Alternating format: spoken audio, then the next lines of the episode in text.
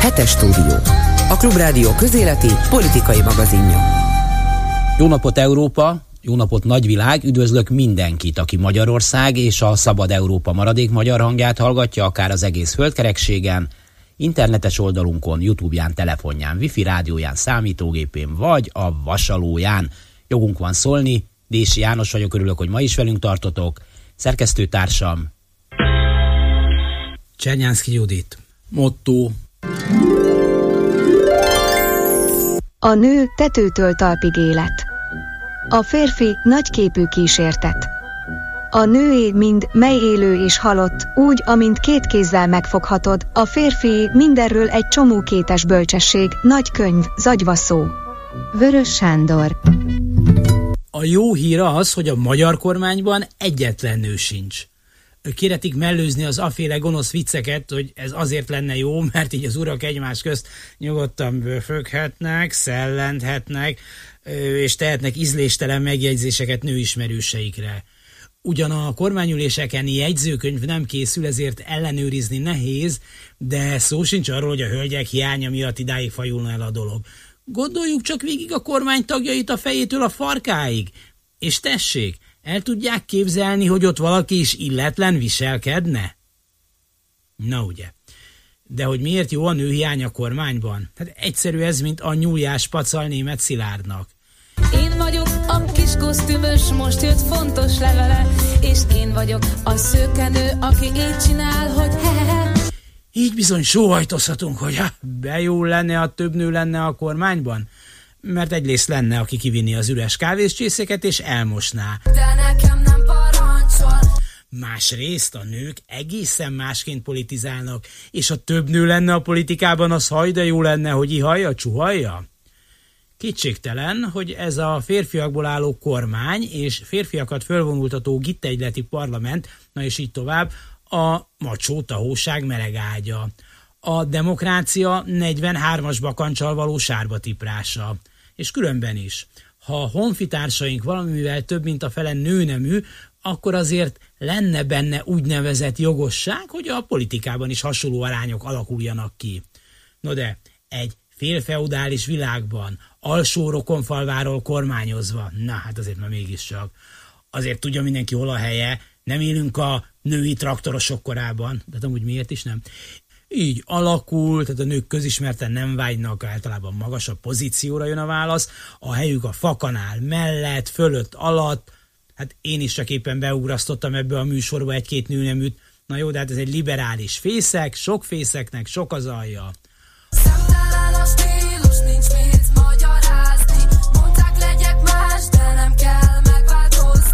a kvóta és más eféle adminisztratív eszközök, na az kéne még, magyar ember nem kvótáz. Hangzik el egy kupica törköly felett kipökve, oly hegyeset, hogy még Túri Dani is megnézné magának azt.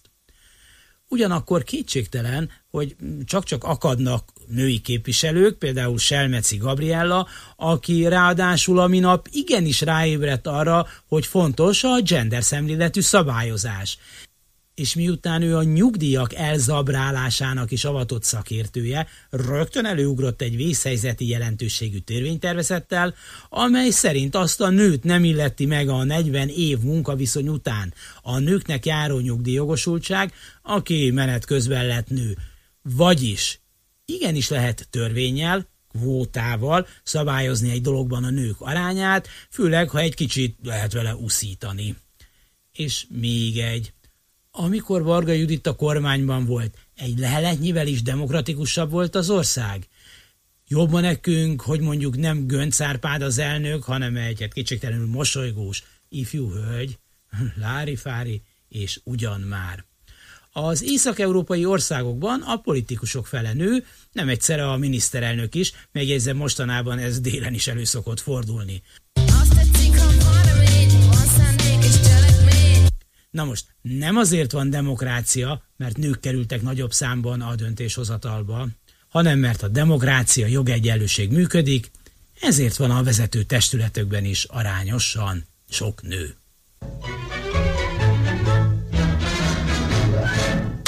Hetes stúdió. Azoknak, akiknek nem elég a hallgatás öröme.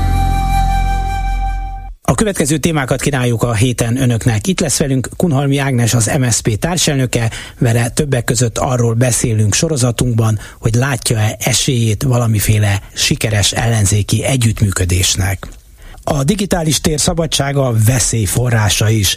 Ez nem újdonság, de az igen, hogy életveszély forrása is lehet, miközben csak ártatlan úgynevezett kihívásnak tűnik Pec István anyaga lehet-e béke Ukrajna és Oroszország között? Szaudarábiában egy csúcs kezdődik erről, az esélyeket latolgatjuk Ez bíró Zoltán történésszel, Oroszország kutatóval. Ismét egy új nemzeti, méghozzá népegészségügyi szervezet alakult, de orvosolni nem tudja a gyógyszerhiányt, amely részben a kormány intézkedései miatt lépett fel. Csernyánszki Judit kereste a válaszokat. A műsor második felében megbeszéljük a hét legfontosabb eseményeit László Mártával, tévés újságíróval, Lévai Júliával, az élet és irodalom publicistájával és Bolgár Györgyel. Műsorunk második óráját megnézhetik majd a Klubrádió YouTube csatornáján is. Szombaton este 6-tól kezdünk. Önök a hetes stúdiót, a Klubrádió közéleti politikai magazinját hallják. Unhalmi Ágnes, az MSZP társelnöke van itt velünk. Jó napot kívánok! Jó napot kívánok! És folytatjuk azt a sorozatunkat, amelyben ellenzéki pártvezetőkkel beszélgetünk arról, hogy hogyan látják a közeljövőt, a, hát most már nem is egy egész egy év múlva következő választást, önkormányzati és európai parlamenti választást. Tud valami biztatót mondani nekünk?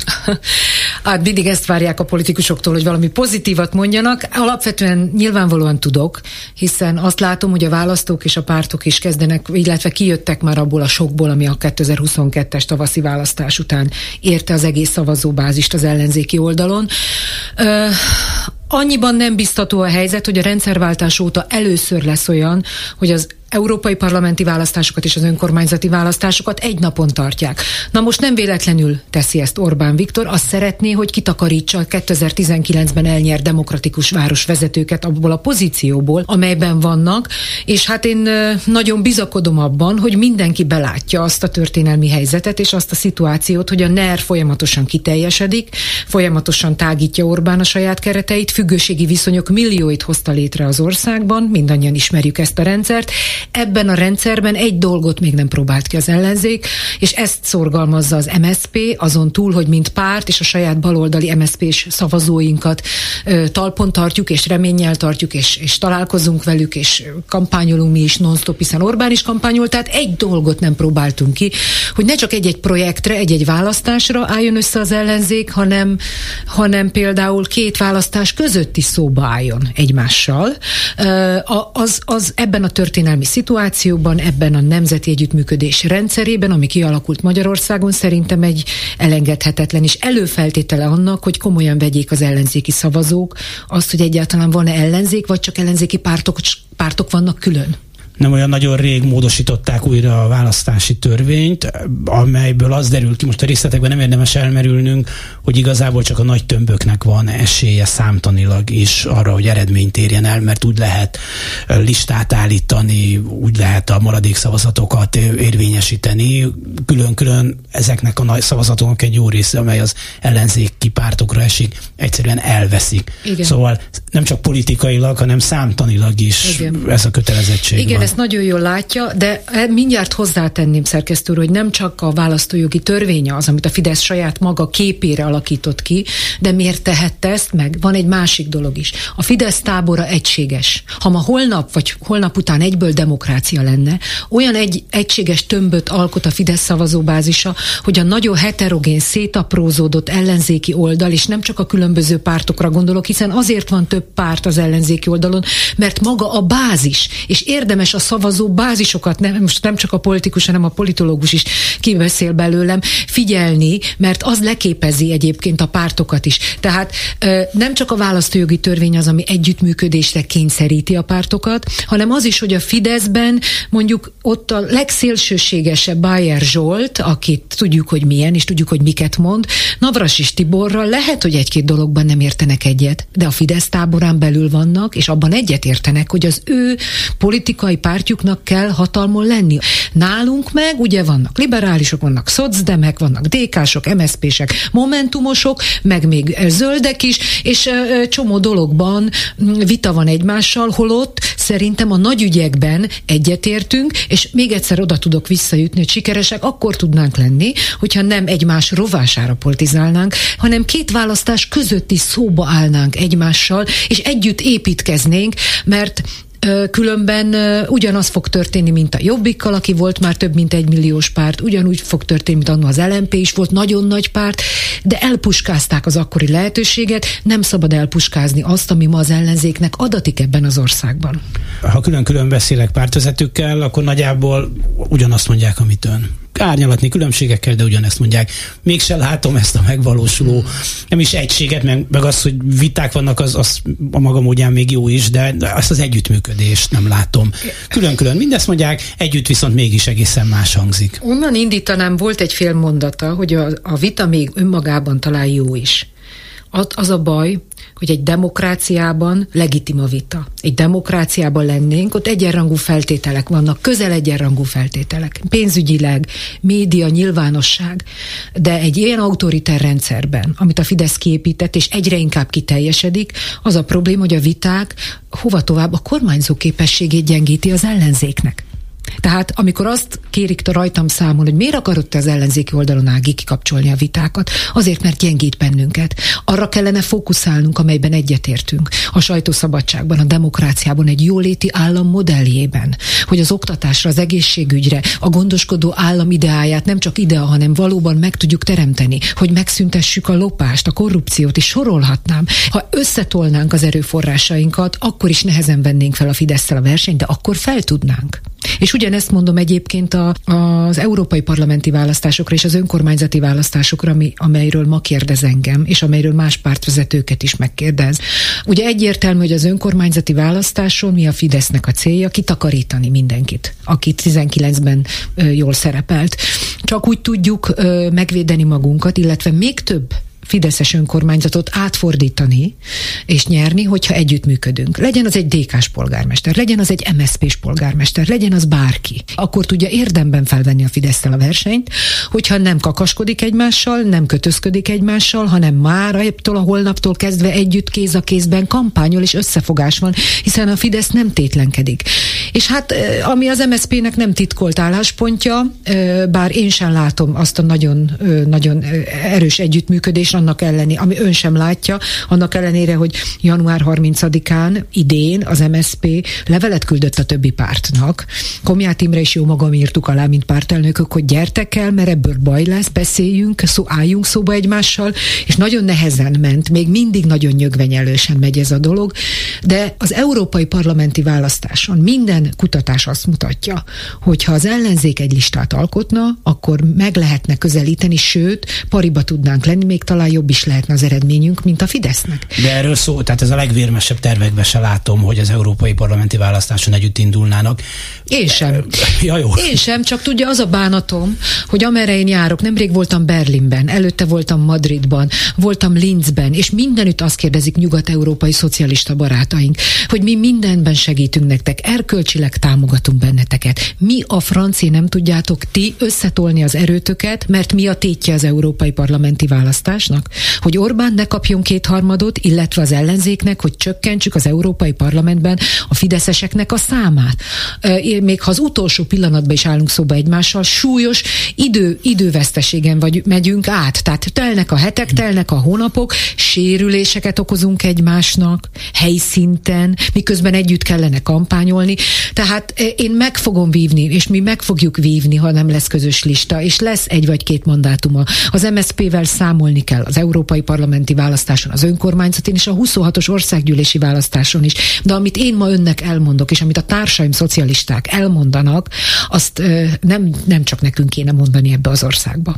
Van olyan ellenzéki pártvezető, aki erre a kérdésre azt mondja, hogy hát ez jól hangzik, de miután esélyünk nincsen, mármint hogy az ellenzék többségbe kerüljön, vagy akár nagyon jó eredményt érjen el az önkormányzati választásokon, ezért nem kell ezzel az egésszel most foglalkozni, saját magunkat növeljük, legyünk nagyobbak önmagunkhoz képest, aztán majd csak hát lesz az valahogy. a teljes megsemmisülés útja. Tehát aki ma ilyet mond, az holnap ő maga is el fog bukni.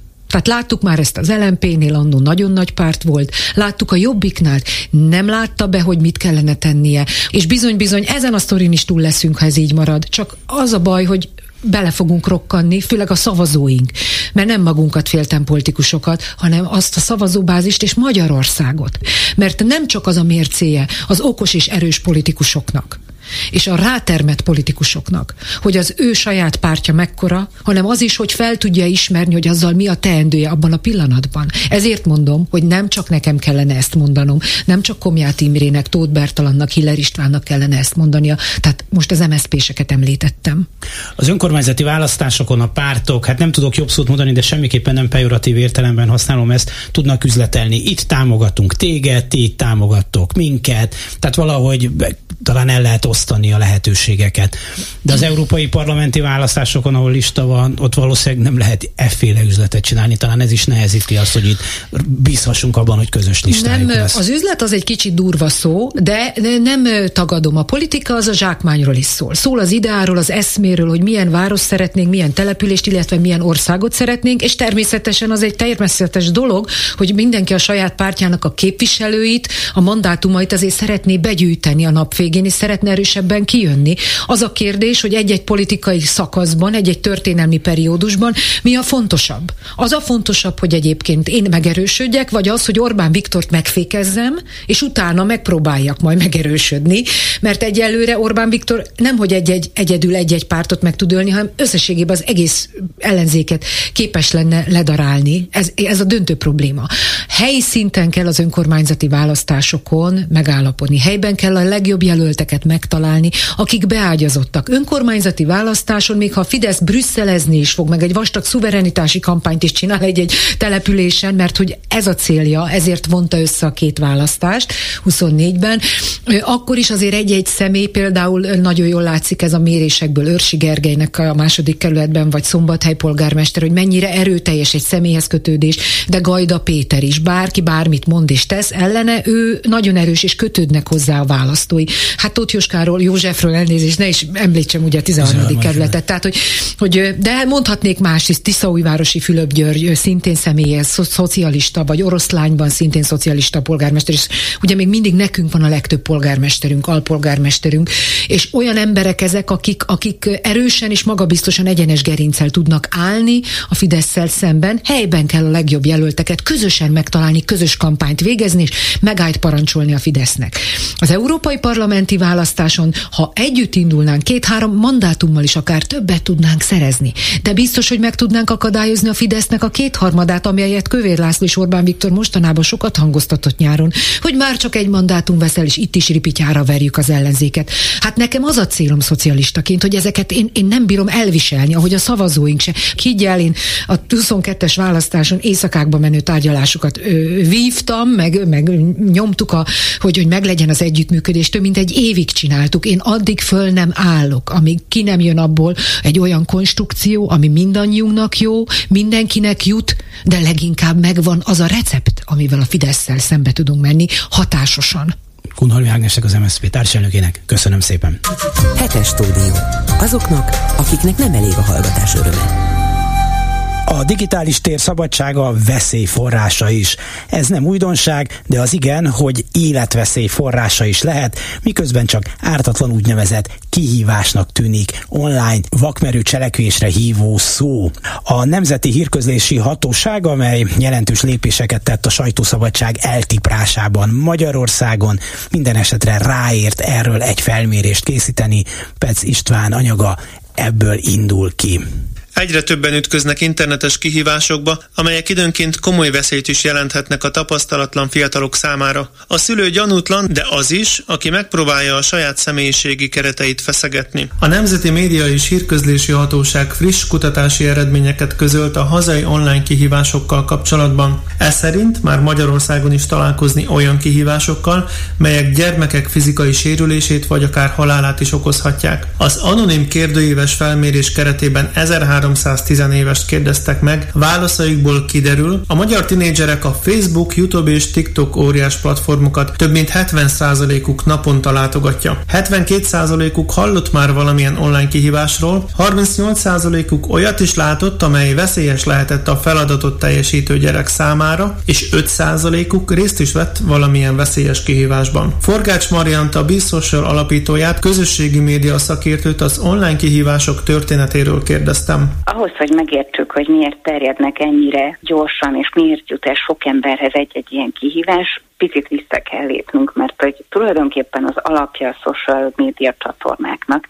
illetve az emögött lévő üzleti modell az arról szól, hogy minél több időt töltsünk el ezeken a platformokon, és minél több emberhez jussanak el ezek a tartalmak, és őket így behúzzuk, hiszen hirdetéseket így lehet eléjük tenni, és így lehet a reklámozókat behúzni ezekhez a, az együttműködésekhez. Úgyhogy ahhoz, hogy minél több időt eltöltsünk mondjuk a, a Facebookon, az Instagramon, a TikTokon, a Twitteren, vagy bármelyik social media csatornán, ahhoz olyan tartalmat kell látnunk. Ezek a kihívások tökéletesen alkalmasak arra, hogy viszonylag hamar behúzzanak sok embert, és csatlakozzanak egy olyan közösséghez, ahol kaphatnak 15 perc hírnevet. Tehát ezek gyakorlatilag nem öncélú kihívások, amik terjednek. Nyilván voltak erre jó példák is, még annó talán 10 évvel ezelőtt a Facebooknál volt ez az Ice Bucket Challenge, ami konkrétan egy betegségre, illetve ennek a megelőzésére hívta fel a figyelmet, viszont ez nem jutott el az emberekhez, csak az, hogy jeges vízes vödröt kell fölemelni és a nyakunkba borítani ezt a, ezt a jeges vizet.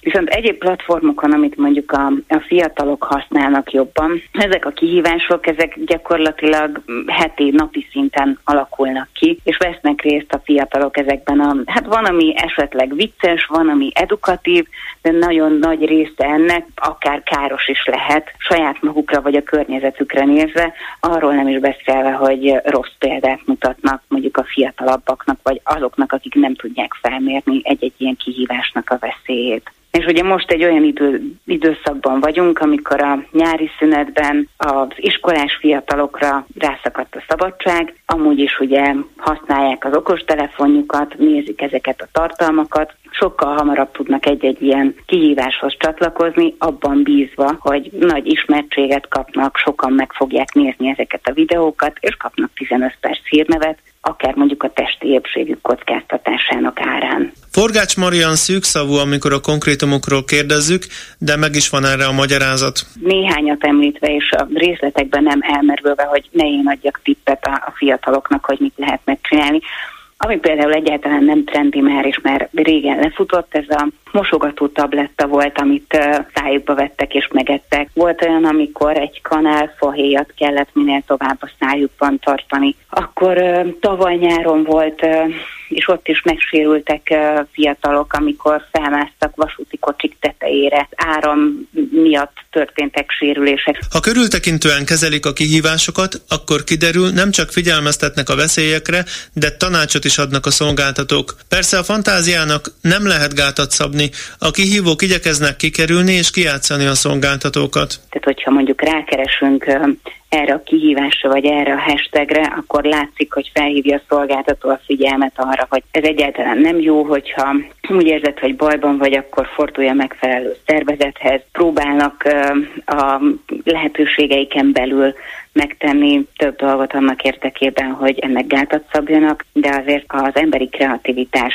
ennél sokkal jobb, és ki tudják kerülni ezt, és tudnak terjedni ezek a videók anélkül, hogy mondjuk lecsapná egy-egy szolgáltató, vagy megszüntetni ennek a terjedését. Pollák Éva, a Mindván Pszichológiai Központ vezetője a mögöttes okokat keresi, amelyek persze mindig a lehető legbonyolultabbak, de mindig a családból indulunk ki, és oda is érkezünk vissza. Azt látjuk, hogy a szülők nagyon sokat dolgoznak, nem találják a közös hangot, sokszor egymással sem, de a kamasz gyerekkel aztán eh, pláne, vagy a iskolában vannak változások, amik a gyereket megviselik, és a gyerek egyre csak sodródik, így érzelmi ér- értelemben sodródik, akkor sokkal könnyebb ebben belesodródik egy ilyenbe, Tehát én nem gondolom, hogy meg tudunk határozni, nem tudok sajnos egy ilyen checklistet adni, hogy akkor ha ez, ez, ez, ez meg ez rendben van az öngyerekénél, akkor az öngyereke sosem lesz ilyen jellegű veszélyben. Én azt gondolom, hogy az nagyon fontos, hogy az internet használatról beszélgessünk, beszélgessünk ezekről a challenge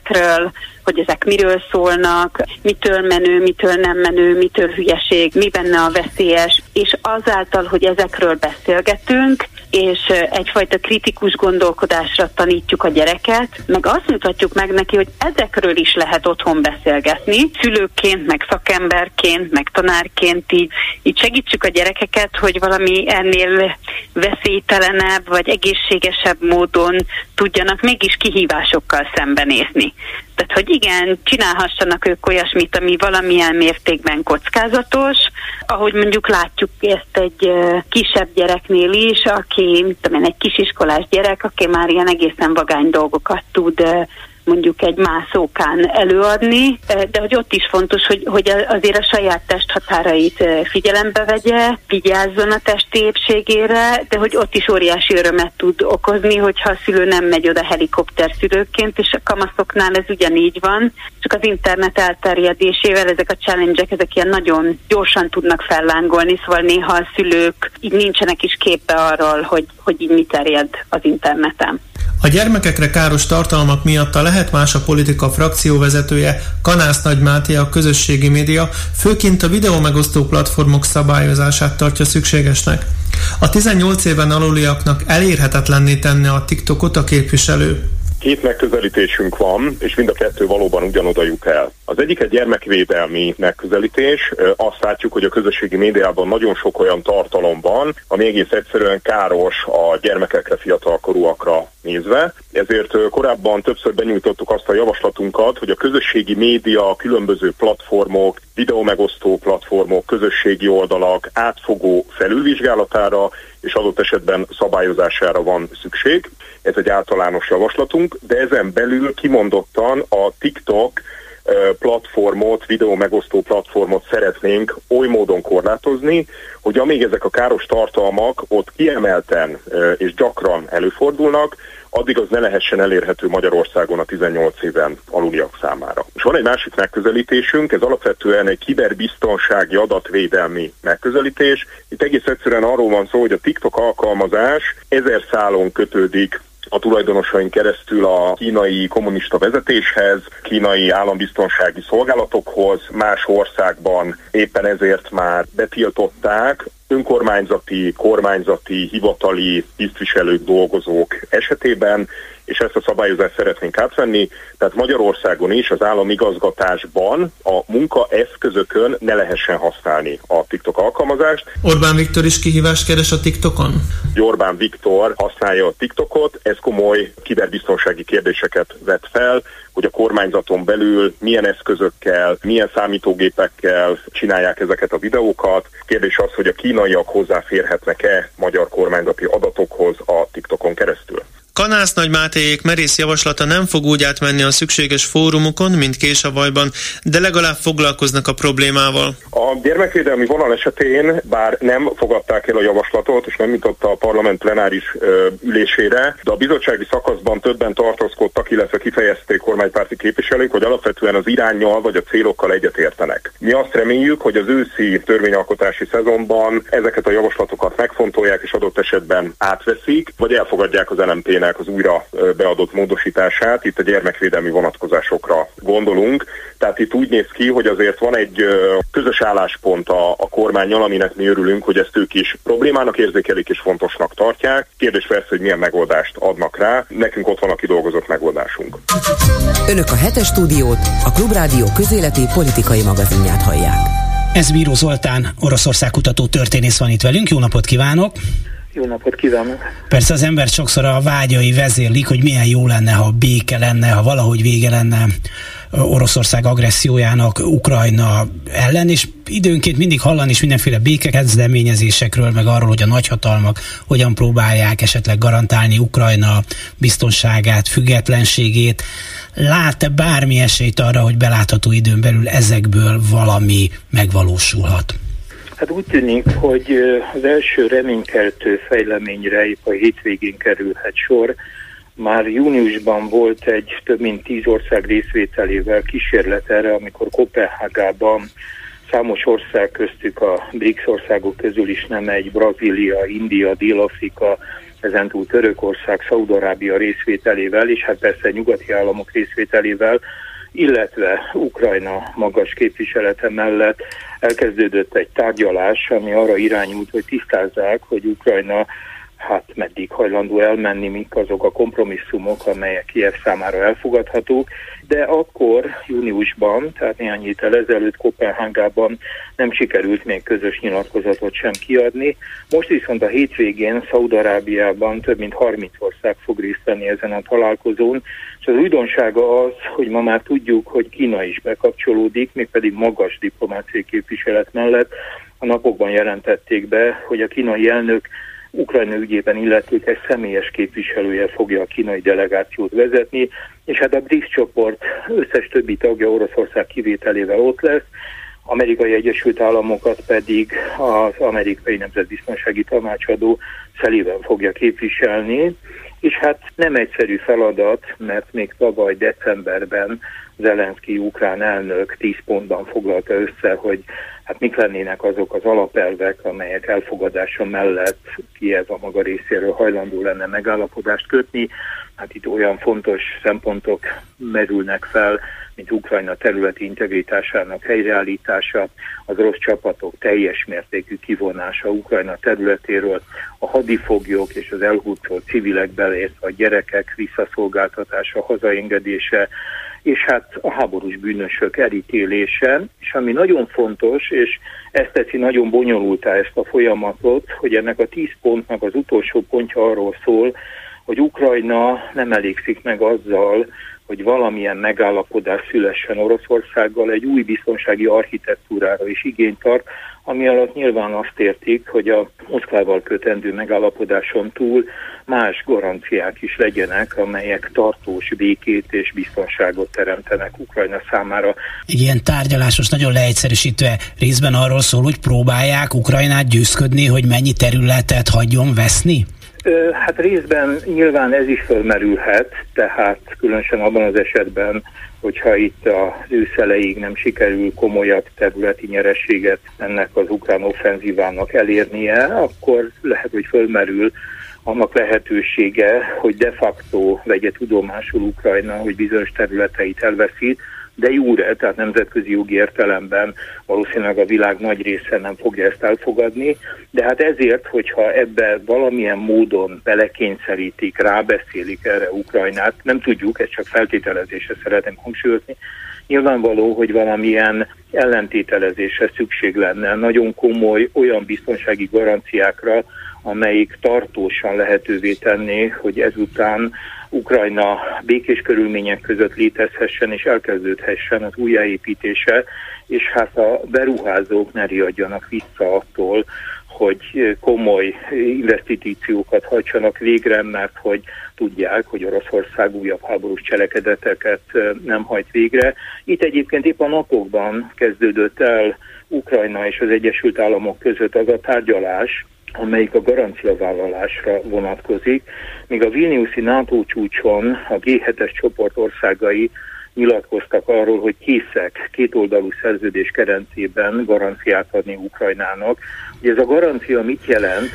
Folyamatos fegyverszállítás. Igen, bocsánat, hogy közben de hát 2014 előtt is volt biztonsági garancia a nagyhatalmak részéről, aztán mire ment vele Ukrajna? Így van, pontosan, tökéletesen igaz. Épp ezt akartam mondani, hogy hát nagy kérdés, hogy ez a garancia vállalás olyan típusú lesz, mint amit az Egyesült Államok Izraelnek biztosít, ami röviden annyit jelent, hogy katonáival ugyan soha nem fog a zsidó állam segítségére sietni, de mindazt a fegyvert és egyéb politikai és diplomáciai támogatást, amivel rendelkezik, megadja. Lehet, hogy ilyen típusú kétoldalú megállapodás lesz. Nem tudjuk egyébként, hogy ennek mi a tartalma. Az is lehet egyébként, én inkább befelé hajlok, hogyha sikerül fegyverszüneti megállapodásig eljutni, akkor ezt követően rövid időn belül a NATO meghívja a tagállamok közé Ukrajnát, és azt is bejelenti a meghívás keretében, hogy ugyanazokat a garanciákat biztosítja számára, mint amilyen garanciákat biztosított Finnországnak és Svédországnak abban az időszakban, amikor még a felvétel és a ratifikációs eljárások nem fejeződtek be, és ugye Svédország esetében többek között épp Magyarország miatt ez nem fejeződött be, de a garancia vállalás már most érvényes. Lehet, hogy ez lesz az a mód, ami olyan biztosítékú szolgál Kiev számára, ami miatt belemegy például abba, hogy úgy vegyék föl őt, mármint Ukrajnát a NATO-ba, hogy 1955-ben a Német Szövetségi Köztársaságot is. Ugye emlékezetes, hogy a nyugat-német állam Németország határait 1937-es határok közt tekintette legitimnek, de a NATO felvételnél az a megállapodás született, hogy a NATO a maga biztonsági garanciáit csak a német, nyugat-német tartományokra terjeszti ki. Hasonló dolog elképzelhető Ukrajna esetében is, de hát ettől még egyelőre nagyon messze vagyunk. Egy dolog nagyon fontos, az világos, hogy önmagában akár egy fegyverszüneti megállapodás, akár egy békeszerződés Moszkva és Kiev között Ukrajna számára biztosan nem jelent garanciát, valami más is kell, ami nyilvánvalóvá teszi Oroszország számára, hogy a fegyveres konfliktust semmilyen körülmények között nem folytathatja, vagy egy idő elteltével nem újíthatja fel. Miközben a magyar kormány meglehetősen orosz barát, legalábbis retorikájában mindenképpen orosz barát politikát folytat, és ahol felhasználják az ukrajnai, kárpátaljai magyar kisebbséget is. Zelenszky elnök a héten Kárpátalján járt, Ungvárot és Beregszázban, ahol nagy tapsot kapott, és hát mint hogyha mondják egyes elemzők, mint ezzel kiúzta volna ezt a lapot Orbán kezéből, mármint hogy a magyar, magyar anut. Én azt gondolom, hogy ukrán részről ez egy, ez egy nagyon helyes és nagyvonalú gesztus volt, és kíváncsi vagyok, hogy a magyar kormány a gesztusra hajlandó lesz reagálni. Egyébként én a háború kezdeti szakaszától, sőt a háborút megelőző időszakban is azt gondoltam, hogy a Kárpátalján élő magyarok védelme és élethelyzetének javítását nem azt szolgálja, hogyha folyamatosan konfliktusba keveredünk Ukrajnával, és különösen a háború után azt hiszem, hogy sokkal, de sokkal bölcsebb lett volna, hogyha a lengyel és a román példát követjük. A lengyelek és románok körülbelül olyan nagyságrendben élnek Ukrajna területén, mint a háború előtt a magyarok is éltek. Azt és pont ugyanannyi történelmi sérelmet tudnak felsorolni, mint a magyarok. Van, sőt, sőt, sőt, hát azt kell igen. mondjam, hogy a lengyelek esetében a volhíniai mészállás miatt még drámaibb és feszültségekkel telibb ez a múlt. Kíváncsi vagyok, még egyszer mondom, hogy milyen reakciót vált mindez ki a magyar kormány részéről. Például, hogy elfogadják-e annak a konszignált nagykövetnek a kijelölését, aki Magyarországra, aki ott volt egyébként, mint hogy a nagykövet lenne Zelenszky látogatásán. Így van, ez szerintem kifejezetten barátságtalan lépés, hogy hosszú napok óta nem adják meg az elfogadásra szóló dokumentumot. Nyilván azért, mert az egy eléggé pikáns és kényes helyzet, hogy egy olyan Kárpátaljáról származó magyar ember kerülne Budapestre nagyköveti pozícióba, aki egyértelműen és határozottan lojális a kievi kormány magatartása és az ukrán többség politikai magatartása iránt. Hát ilyen körülmények között ugye nehéz lenne ezt a magyar ellenességet képviselni, amikor Ukrajna úgy gondolja, hogy magyar emberen keresztül képviselteti magát Budapesten. Ja, az is fontos dolog, és talán az is a héten történt, hogy Zelenszky elnök azt mondta, hogy oroszországi célpontok is mostantól kezdve legitimek Ukrajna számára. A háború folytatódik, és hol van az megírva, hogy nem lehet célpontokat támadni Oroszországban. Kétségkívül hozzátette, hogy csak olyan fegyverekkel, amelyek ukrán gyártásúak, tehát olyat, amit a nyugati szövetségesektől kaptak, nem fognak felhasználni. Eddig Ukrajna alapvetően úgy harcolt, mintha az egyik keze, vagy talán mindkét keze hátra kötött lenne. Lényegében egy olyan aszimmetrikus háborúnak lehetünk szemtanúi, ahol Oroszország folyamatosan civil célpontokat támadhatott, házakat, iskolákat, lakóépületeket, miközben ehhez képest Ukrajna lényegében érdemi nagy veszteségeket ezen a területen, tehát a civil lakossággal szemben, vagy akár a hadipari kapacitásával szemben Oroszországnak nem hajtott végre, és hát úgy tűnik, hogy ez a hosszú-hosszú aszimmetrikus hadviselés a bírt az ukrán vezetést, hogy hát akkor talán így érzékeltessük az ott élőkkel, hogy mit is jelent háborús körülmények között élni. És az is nagy kérdés, hogy például az ukrán hadsereg és az ukrán társadalom mennyire erős, mennyire, mennyire kitartó. A különböző kievi kutató intézetek felméréseket készítenek, de háborús körülmények között nehéz ezt feltétlenül és minden kétséget kizáró forrásnak tekinteni, de ha ezekre hagyatkozunk, akkor azt lehet látni, hogy a lakosságnak több mint négyötöde hallani nem akar területi engedmények árán való mielőbbi fegyverszüneti megállapodásról. Egyelőre tömeges dezertálást, vagy a társadalomnak az a fajta tiltakozása, hogy mm, aminek valamilyen látható jelé mutatkozna meg, ami minél gyorsabb fegyverszünetet követelne, az sem látszik. Egyelőre minden jel arra mutat, hogy ez a fáradtság nem érte el az ukrán társadalmat, sőt, azt hiszem, hogy a megpróbáltatások azok még inkább megerősítették őket. Az orosz társadalom tűrőképessége az sokkal-sokkal nagyobb, mint akár a közép-európai, még inkább a nyugat-európai társadalmak. De hát az a helyzet, hogy itt az orosz társadalom egy hasonlóképpen tűrőképes közösséggel, az ukránokkal találta szembe magát, tehát arra számítani, hogy itt valami nagy asszimetria lenne az ukrán és az orosz tűrőképesség között, hát alig ha van bármiféle alapja. Ha végig gondolunk a 20. századi ukrán történelmen, az épp oly drámai és tragikus eseményekkel teli, mint az orosz, úgyhogy ebben a tekintetben emberükre akadtak a Kremben azok, akik ezt a háborút elkezdték. Ez Bíró Zoltán történésznek, Oroszország kutatónak. Köszönöm szépen, viszont hallásra. Hetes stúdió. Azoknak, akiknek nem elég a hallgatás öröme. A gyógyszerhiány egyre több családnak, betegnek jelent problémát, miután a gyártókra 40%-os különadót vetettek ki. Panasz után indultunk útnak, mi zajlik például akkor, amikor egy diabéteses gyerek inzulinja egyik napról a másikra csak úgy eltűnik a patikából. Csernyánszki Judit riportja. 40%-os különadóval sújtották a gyógyszergyártókat. Rögtön sejteni lehetett, ezt az ártrágolást valakin leverik, vagy van más megoldás. Horváth Marian diabétesz gyereket nevel. Cikkeztek arról, hogy néhány gyógyszer, köztük néhány inzulin terméket is fog érinteni. Amikor én ezt egy hónappal ezelőtt olvastam, akkor az a két inzulin, amit mi használunk, az nem volt benne. És hát úgy voltunk vele, hogy hát nem létezik, hogy inzulin hiány legyen, hát ez, ez biztos, hogy meg fogják oldani, szóval itt százezes nagyságrendekről beszélünk. Újságíró vagyok a Klubrádiótól, és érdeklődnék, mert megkerestek minket szülők, hogy inzulin készítmények hiánya lépett fel a patikákban. Hát az a híresek, hogy ha, ha ez így van, de mivel hogy ez országos, ez minden patikát érint. És milyen inzulin készítmények hiányoznak, és mennyire súlyos a helyzet? Én most erre nem tudok válaszolni, mert e, dolgozom. E, nem tudok ilyen felvilágosítást adni, megmondom, ez itt. És akkor ki tudna adni? Hát nem tudom, most nem fogom így névről most összeírni, mert sokat érint, de, de valós, valós probléma így van. Hát hétvégén, szombaton azzal kellett szembesülnöm, hogy patikába, ahova én járok, ott nem volt inzulin.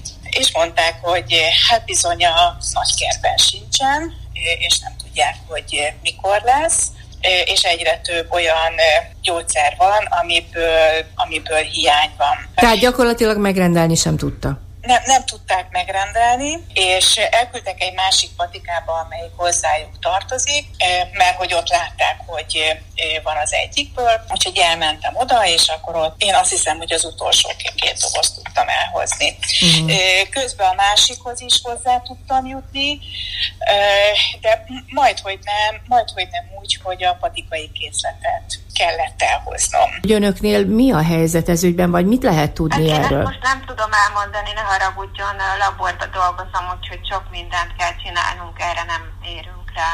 Persze, és a, esetleg a patika vezetőjével tudnék ő beszélni? És ilyenkor kivel lehet beszélni? Hát velem, csak én meg más csinálok sajnos. nem tudok mit. Csak egy perc tényleg, hogy, hogy meg tudja erősíteni, és hogy milyen készítmények, meg mi állhat a hátterében. Hát én ezt így nem tudom most elmondani. Van, ami hiányzik, de százezer dolog hiányzik van. Tehát problémás most a gyógyszerellátás, tehát nem csak az inzulin készítmények? Nem, hogy sok hiányzik van. Uh-huh. Elnézést, de mennem kell, jó? Szeretnénk az, a hallgatókat Biztos tájékoztatni erről. Más többen jobban ráérnek, jó? Hát ezért szeretnénk tudni, hogy, tehát, hogy hogyan lehet akkor ezt beszerezni, hogyha hiány van, akkor hogy lehet. Bocsánat, mert nem kell, ne haragudjon. Értettem. Viszont hallásra, kérem szépen. Viszont hallásra két patikában is az volt az információ, hogy nincsen a nagykertben.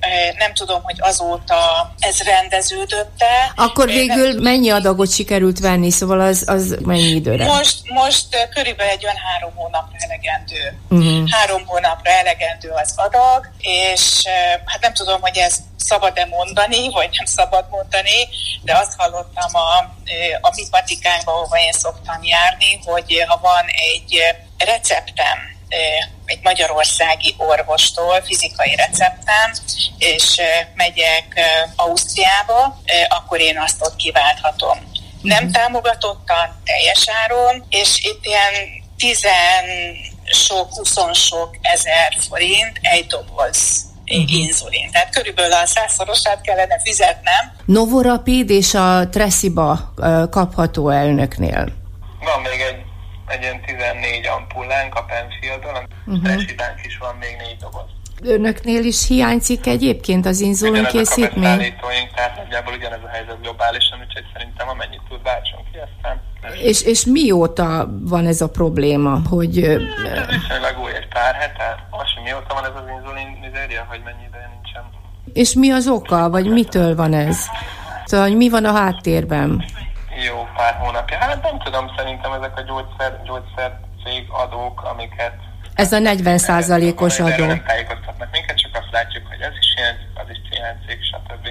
Régen azért voltak ilyen cikkek egyes dolgok, mert éppen elcsomagolták őket, vagy mondjuk kifolytak az alapanyagban, most sokkal súlyosabb a helyzet, mert több ilyen van, tehát én csak arra tudok mondani, hogy nem erre a piacra küldik a gyógyszereket, hanem mondjuk a nyugatira, vagy a északira, vagy nem tudom milyen piacra. Tegyek el, ahol a legkisebb a teherre. És akkor önöknél ez kimondottan magas teher, és ez, ez sújtja a patikát is? Hát minket az sújt, hogyha nincs gyógyszer, akkor a beteg nem tudja kiváltani, és nem jön hozzánk nyilván, meg sehova máshova se. Tehát a gyártó, a, gyárt... a gyártónak annál kisebb a haszna, amennyire adja a nagy kereskedőnek, ugye nagy kereskedő megadja tovább nekünk. A szegmens a dolognak az már fixált, tehát a nagy kereskedő meg a gyártó között pattog ez a labda. És más gyógyszereket is érint ez egyébként? Tehát inkább akkor külföldre adják el a gyártók? Hát, én azt tudom gondolni, igen, tehát hogy ez az adó lehet a több piacra termelő vagy gyártó cég, az nyilván arra a piacra küldi, ha megvan a megfelelő kereslet, ahol a legkisebb ellenállás van, ahol a legkönnyebben ki tudja hasznot szerezni belőle. Hogy fog megváltozni akkor ez a helyzet, vagy, vagy mi lesz erre a megoldás?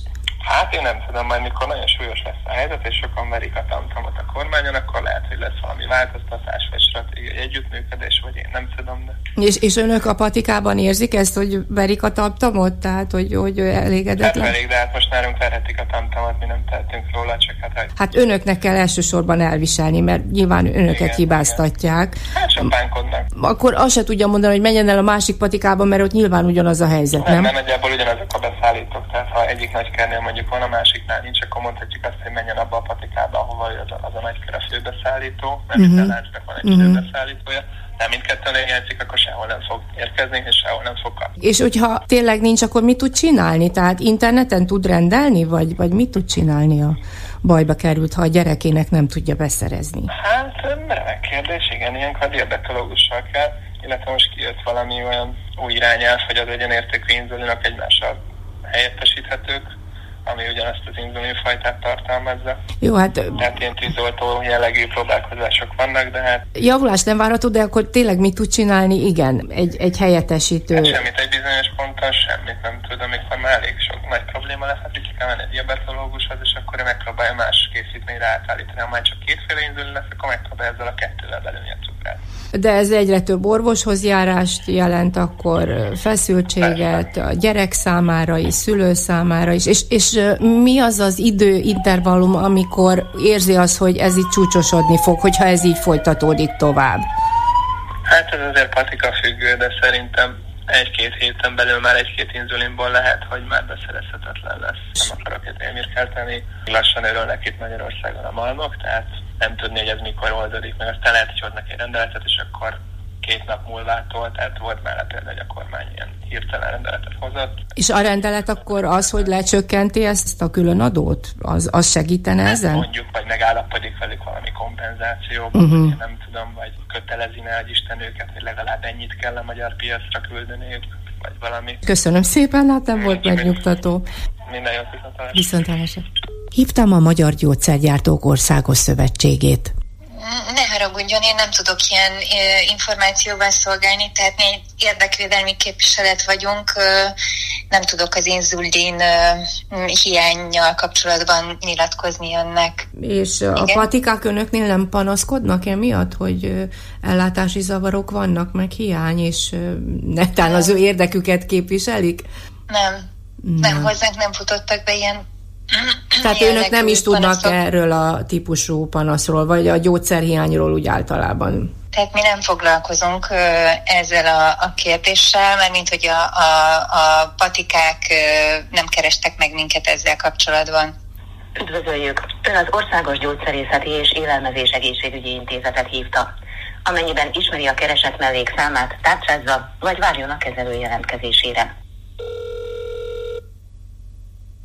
Összevonták a Nemzeti Népegészségügyi Központot, az NNK-t és az Országos Gyógyszerészeti és Élelmezés Egészségügyi Intézetet, az OGI-t. Augusztus 1-től létrejött az új szervezet, a Nemzeti Népegészségügyi és Gyógyszerészeti Központ, az NNGK. Müller Cecília országos tisztiorvos vezeti. Hiába próbáltuk elérni a központot, egy telefonszámot sem vettek fel.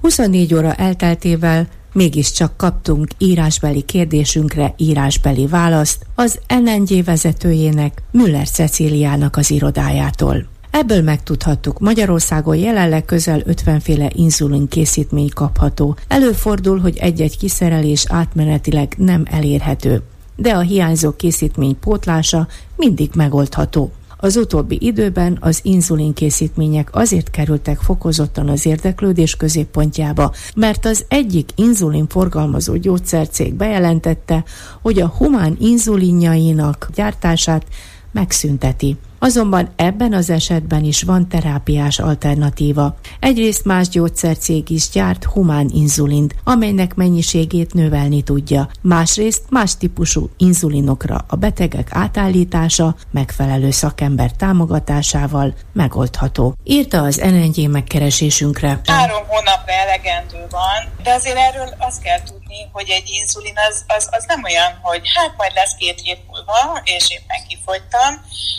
mert egy aki inzulinfüggő diabéteses, ott nem két hét, egy hét, egy nap, hanem akár egy óra is sokat, sokat számít. számíthat. Uh-huh. Úgyhogy itt, na, szóval ez az én történetem, uh-huh. és mondom, uh-huh. hogy... De hát akkor ez a, állandó nyugtalanságot jelent a családban. Abszolút, ez abszolút, ez abszolút, úgyhogy valószínűleg, hogy most már fizikai receptet fogunk kérni az orvostól, mert hogyha nincsen, akkor fogjuk magunkat beülünk a kocsiba, és akkor uh-huh. néhány száz kilométerrel arrébb tudunk. Még a végére azért elmondom, hogy ilyen szempontból sem érezzük magunkat biztonságban itt Magyarországon, úgyhogy részünkről az a döntés, hogy megyünk ebből az országból, majd szívfájdalom, tényleg, nem könnyű döntés. Tehát ez Imádjuk. volt az utolsó csepp a pohárban? E- ezzel már kiborult a pohár. Igen, tehát most nem. konkrét lépéseket tesznek, igen, hogy... Igen, igen, igen, igen. Hát ez nem könnyű, és nagy a család? Hát hárman mennénk, ugye a kisebbik fiam diabéteses, a nagyobbik már kiröppent, úgyhogy hárman mennénk. Hetes stúdió. Azoknak, akiknek nem elég a hallgatás öröme.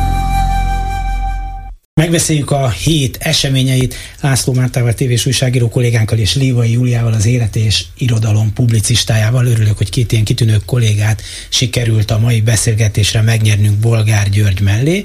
Szervusz Gyuri, neked is.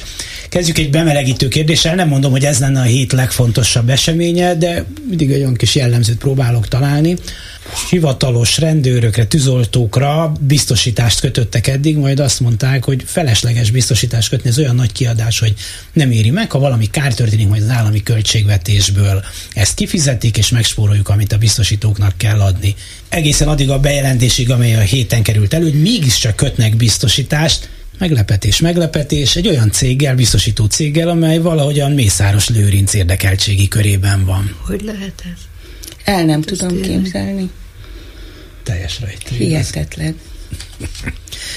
De attól tartok, hogy ö, perek sorozatától tartottak, és mégiscsak meg kellett találni valami megoldást, hogy, hogy mégis legalább úgy nézen ki.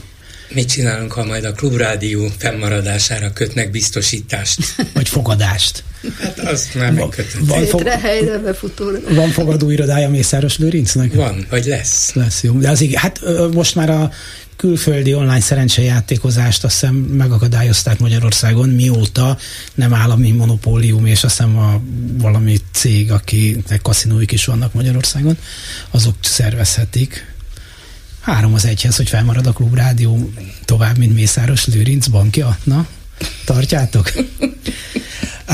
A héten Zelenszky ukrán elnök Kárpátaljára látogatott, többek között Ungváron és Beregszázban is volt, találkozott magyarok képviselőivel, olyan katonákkal, akik magyar nemzetiségűek és harcolnak természetesen az ukrán hadseregben, mindezt azért egy olyan környezetben, ahol Magyarország nem kimondottan ukrán barát, és ezen a találkozón részt vett az a e, Sándor Fegyír, vagy Fegyír Sándor is, aki Ukrajna kijelölt magyarországi nagykövete lenne, ha az agreementet, a hozzájárulást a magyar köztársasági elnök a nemzetközi protokoll szokásai szerint megadná, de nem adja meg, ezért nem foglalhatta el még állomásait.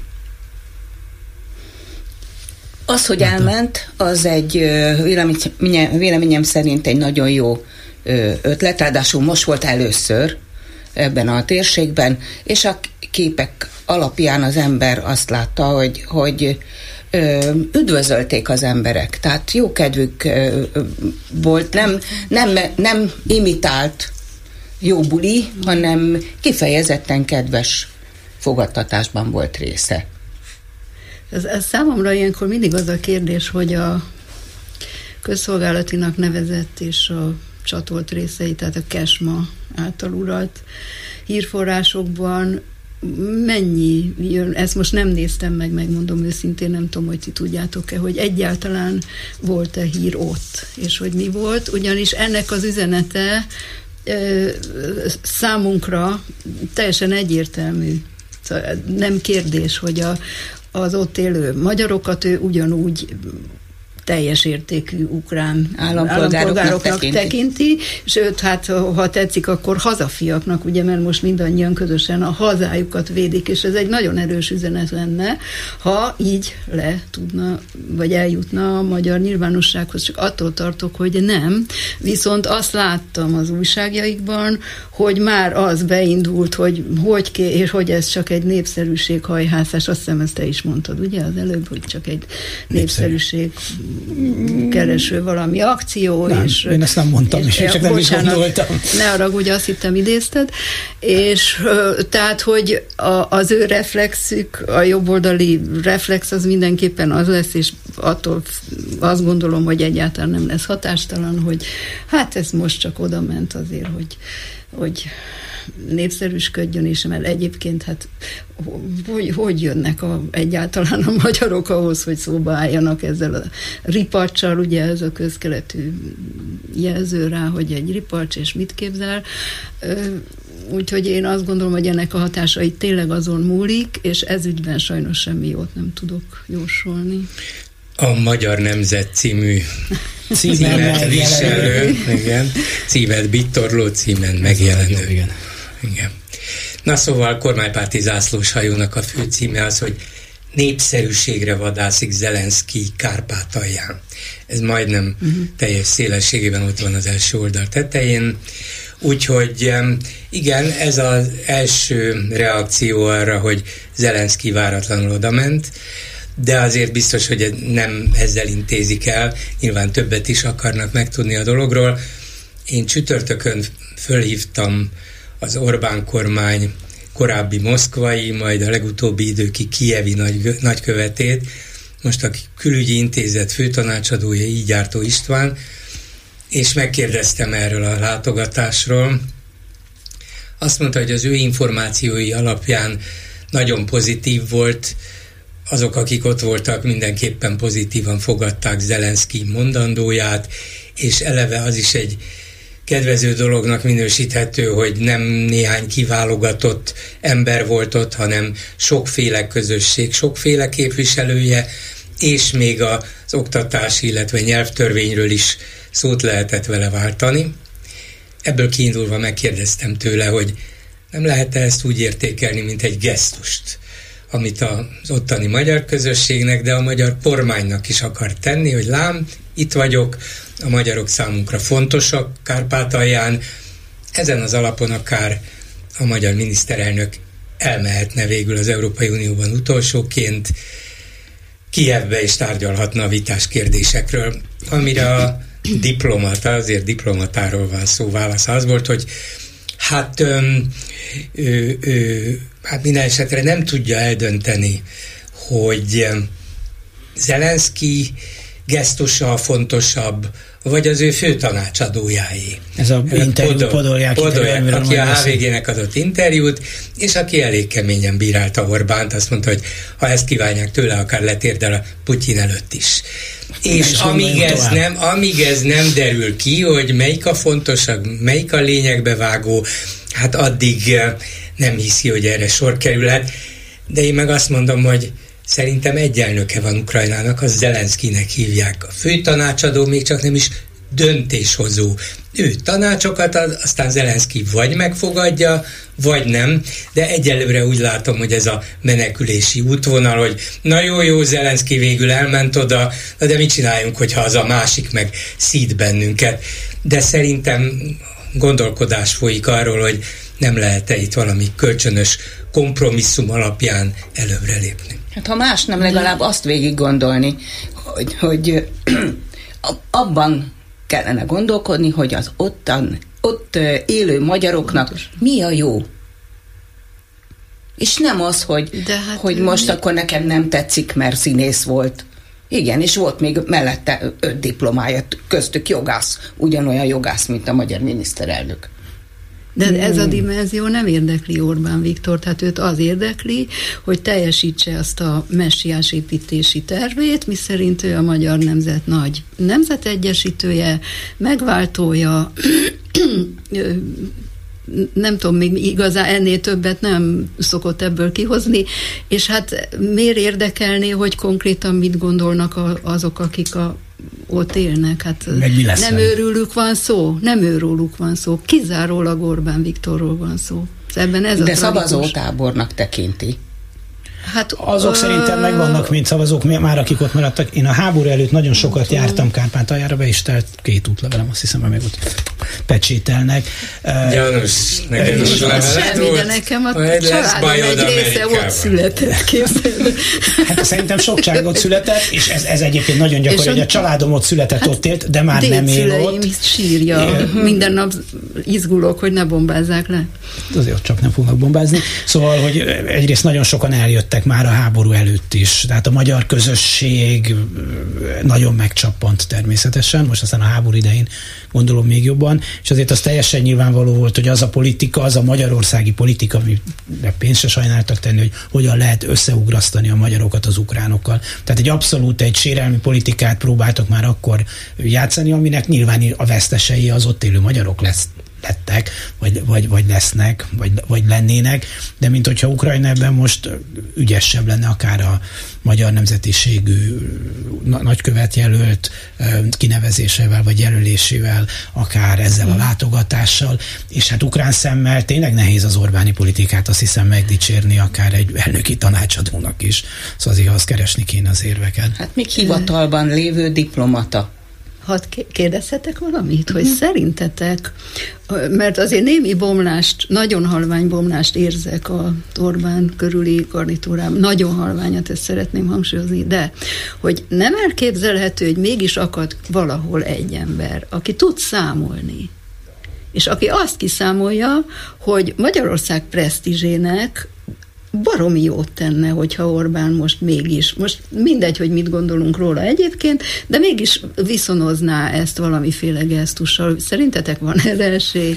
Mert ez tényleg azt gondolom, hogy ez az egész történetben az a rettenetes, hogy az országunkat járatja le, de valami hihetetlen mértékben minden eseménnyel, ami a múlt héten történt, az, azzal csak az ország ö, híre neve sérült, hogy nem elképzelhető, hogy valaki mégis fölébred, és megpróbálja őt Hát ki az, aki neki ellent mer mondani? Kezdjük ott. E, nem Én biztos, merek, hogy ez csak ez nem sokat számít.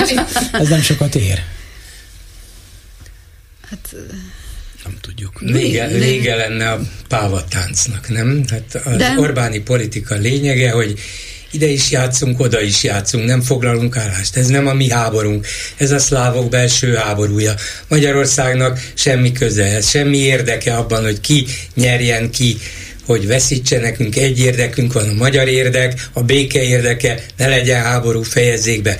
Abban a pillanatban, hogy Orbán azt mondja, hogy igen, hát persze mondtuk mi ezt, hogy orosz agresszió, és nem is helyeseltük, elítéltük, a lehető legkevesebb de elítéltük, és akkor most elmegyek Kievbe, és azt mondom, hogy gratulálunk Zelenszky elnök úrnak, hogy ilyen hősiesen és bátran ellenállt az orosz támadásnak, és ezért Magyarország változtat eddigi politikáján, és fegyvereket is szállít, vagy átenged fegyvereket, vagy hozzájárul az Európai Uniós fegyvervásárlásokhoz, támogatását adja arra, hogy, hogy mielőbb tagja legyen az Uniónak és a NATO-nak. Nem, én csak azért kérdeztem meg a volt nagykövetet erről, mert ez volna a logikus, ez volna a tisztességes, ez volna az európai, és ez volna Szerintünk. a magyar érdek. De ez nem Orbán érdeke, hát úgyhogy sajnos nem fogja megtenni. De még úgyse, hogy Fedő Dumának azt találja ki, hogy azért megy oda, hogy meggyőzze a Zelenszkit a békekötésről? Mert hogy például ez a rögeszméje, hogy most kell fegyverszüneti tárgyalásokat tartani, és hogy akkor azért megy oda igazán, mert ő ezt akarja szemtől szembe képviselni. Ez nem egy lehetséges azért most megjelent a lelki szemeim előtt, nem tudom, mennyire figyelitek így a, a, a, a politikának a, a külsőségeit. Orbán Viktor testőrök gyűrűjében, mentőmellényben, vagy hogy hívják ezt ilyen? Golyóálló, mellényben. Hát mentő golyóálló. Szóval az óvodások, Elnesüljen az aszfalt. A óvodások közé is páncélingben, golyóálló mellénybe megy. Zelenszky mindig egy, egy rövid újú trikóba, t-shirtbe jelenik meg. Katonai zöld. Egy, egy trikóban jelenik meg egy ilyen kigyúrt izé csávó. De most, hogy ketten együtt találkoznak, és akkor ott van egy háborús ország tényleg igen, igen veszélyeztetett vezetője ingújba, vagy egy trikóba, és jön a másik a golyóálló mellényébe egy relatíve békés országból. Csak hogy a látványt képzeljétek magatok titkos tárgyalások lesznek, nem engedik be a És azt mondod, hogy, hogy, hogy Orbán, Orbán Viktor is atléta trikóba megy? Jaj. Nem, az kizárt. De van ellenpán példám. A, én egy budai mellékutcában lakom, amelynek környékén Orbán Viktor és családja rendszeresen válaszol, vál, vásárol nagy alapterületű öröklakásokat, és a múltkor két éve volt, vagy három, viszem le a szemetet, és kiszáll Orbán Viktor se mentő mellén, se, így néztem végig az utca végig, hogy mi, senki nem, tök egyedül, és bement az alattam lévő házba, és ott megvásárolt egy teljes emeletet. Nos, Maga? Ilyen, SK? Hát nézd, én aztán nem mentem utána. Nem, én nem mentem utána, mert őrülten telefonáltam a barátjaimnak, hogy mit dugjak a kipufogott csövébe, hogy ne tudjon tovább menni. Ezzel voltam elfoglalva, de megtudtam, mert három nap múlva kint volt a Léva Janikó és az Orbán Ráhel neve a Tényleg? táblán, igen. Tehát nem is titokban van. Nem, és azóta is ki van egyébként. Jó helyen tehát, a, a, tehát, hogyha Ukrajna felkínál neki egy lakásvásárlási ilyeneten egy kúria vagy házvásárlási De hát Orbán Ráhel akkor... és Lévai Anikó gazdag emberek. Ebből igen. is látszik, hogy Orbán viszont nem az. Igen. Ő csak intézni ment a dolgot. Igen, igen, apuka intézne. Na de nem volt vele, tehát tényleg egészen megrémültem, hogy oda megyek és behúzok neki, akkor ezt megtehetem minden további nélkül. De hát nem csinálunk ilyet. Hát úrinő nem csinálja. Vízumszabályok változása. Az Egyesült Államok szigorított azokon a szabályokon, ahogy a magyar állampolgárok vízumhoz juthatnak. Ugye kedvezményes körbe tartozott, illetve hát részben még tartozik ma is Magyarország, nem nincs vízumkényszer, de kell kérni egy belépési engedélyt, és ezt most rövidebb időre, bonyolultabban adják meg. Azt hiszem, hogy a dolognak a jelképes súlya nagyobb, mint egyébként Igen, a, talán a valódi hatása. Így van, és ez csak egy, ez egy koki ö, tulajdonképpen ahhoz képest, amit, amit ez jelent. Tehát én azt gondolom, hogy, hogy ez tényleg csak egy olyan komoly első lépés, aminek az lesz a következménye, hogy ezeket szépen lassan egymás után szigorítani fogják. Az amerikaiak nagyon kényesek a pénzükre, az üzleteikre, a tőkéjükre, és hogyha úgy látják, hogy ez az ország nem biztonságos, akkor el fogják innen vinni a, az üzleteiket, a befektetéseiket. És mi leszünk az egyetlen Európai Uniós ország, ha még akkor uniós tagok leszünk, teszem hozzá most már egészen kételkedve, eh, akinek, tehát a 41 nehány ország, aki megkapja ezt a könnyített vízumot, az abból mi leszünk az egyetlenek, akik től ezt elveszik. Annak idején, amikor bejelentették, hogy, hogy a kettős, az adóztatás megszüntetését, a kettős adóztatását. Akkor az egyik adószakértővel készítettem éppen interjút, és azt mondta, hogy hát ez egy nagyon komoly, nagyon rossz döntés, számunkra nagyon rossz döntés, az amerikai üzletfeleknek is, teszem hozzá, de ezt még egyszer újra tárgyalni nagyon-nagyon hosszú idő lesz, és helyreállítani ugyanazt a jó viszonyt. Nagyon komoly baj ez szerintem a mi gazdaságunknak. Hát a harmadik legnagyobb partnerünk, azt hiszem, a jó számolom. Meg hát egy olyan szemmel látható méretű ország. Jó, de meg nem is beszélve. Hogy, szóval itt is azt gondolom, hogy hihetetlen dilettantizmus, hogyha most csak a jog államiság felől nézem ezt a dolgot, hogy nem az a reakciójuk, hogy ó, elnézést, igen, hát akkor az most indítunk mi is egy vizsgálatot, felülbíráljuk azokat a ö, állampolgársági, hogy hívják ezt, alkalmassági, nem tudom, egyáltalán azt látom, hogy hiszen nincs is megszabva az egyetlen feltétele, hogy valaki, aki határon túl él, állampolgárságot kapjon, hogy magyarnak vallja magát, vagy magyar ősei legyenek. De ezen kívül, szóval én több országban is láttam ilyen állampolgárságot, biztonsági kvázi vizsgát, ott rettenetesen sokat kell tudni az országról, a történelméről, a kultúrájáról, az irodalma el kell tudni énekelni a himnuszát, jó, ezt a legkönnyebb talán nekik, illetve nem biztos, mert hát azért lépten nyomon kiderül, hogy e, iszonyú sokan nem tudnak magyarul. Azért, azért hát, a határon belül született magyar állampolgárok egy jó része elvérezne ezeken a vizsgákon. Minden esetre ugye erről azért elég, elég sokat lehetett hallani, hogy milyen csellel trükkel szereztek meg állampolgárságot. Hát de most de, hát, ha, ide jöttek a letelepedési igen. kötvények. Na de ha egy állam Azok kap egy hogy? ilyen, ahogy te mondod, kokit, akkor az a minimum, hogy összekapja magát, és azt mondja, hogy jaj, ó, elnézést, hát akkor ezt most rendezzük, és valamiféle ö, jogszerűnek kinéző intézkedéscsomagot mégis csak felmutat, mert ebből az is következhet, hogy ismét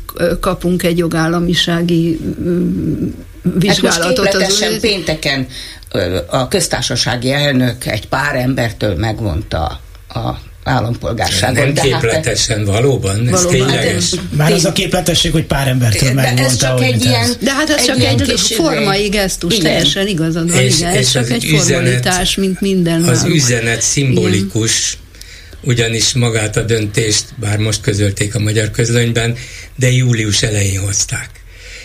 Júli, ott van a az időpontja, a dátuma, hogy kit mikor fosztottak meg az állampolgárságától, de nyilvánvalóan azért tették közzé, hogy lám, mi megcsináltuk, amit az amerikaiak kértek.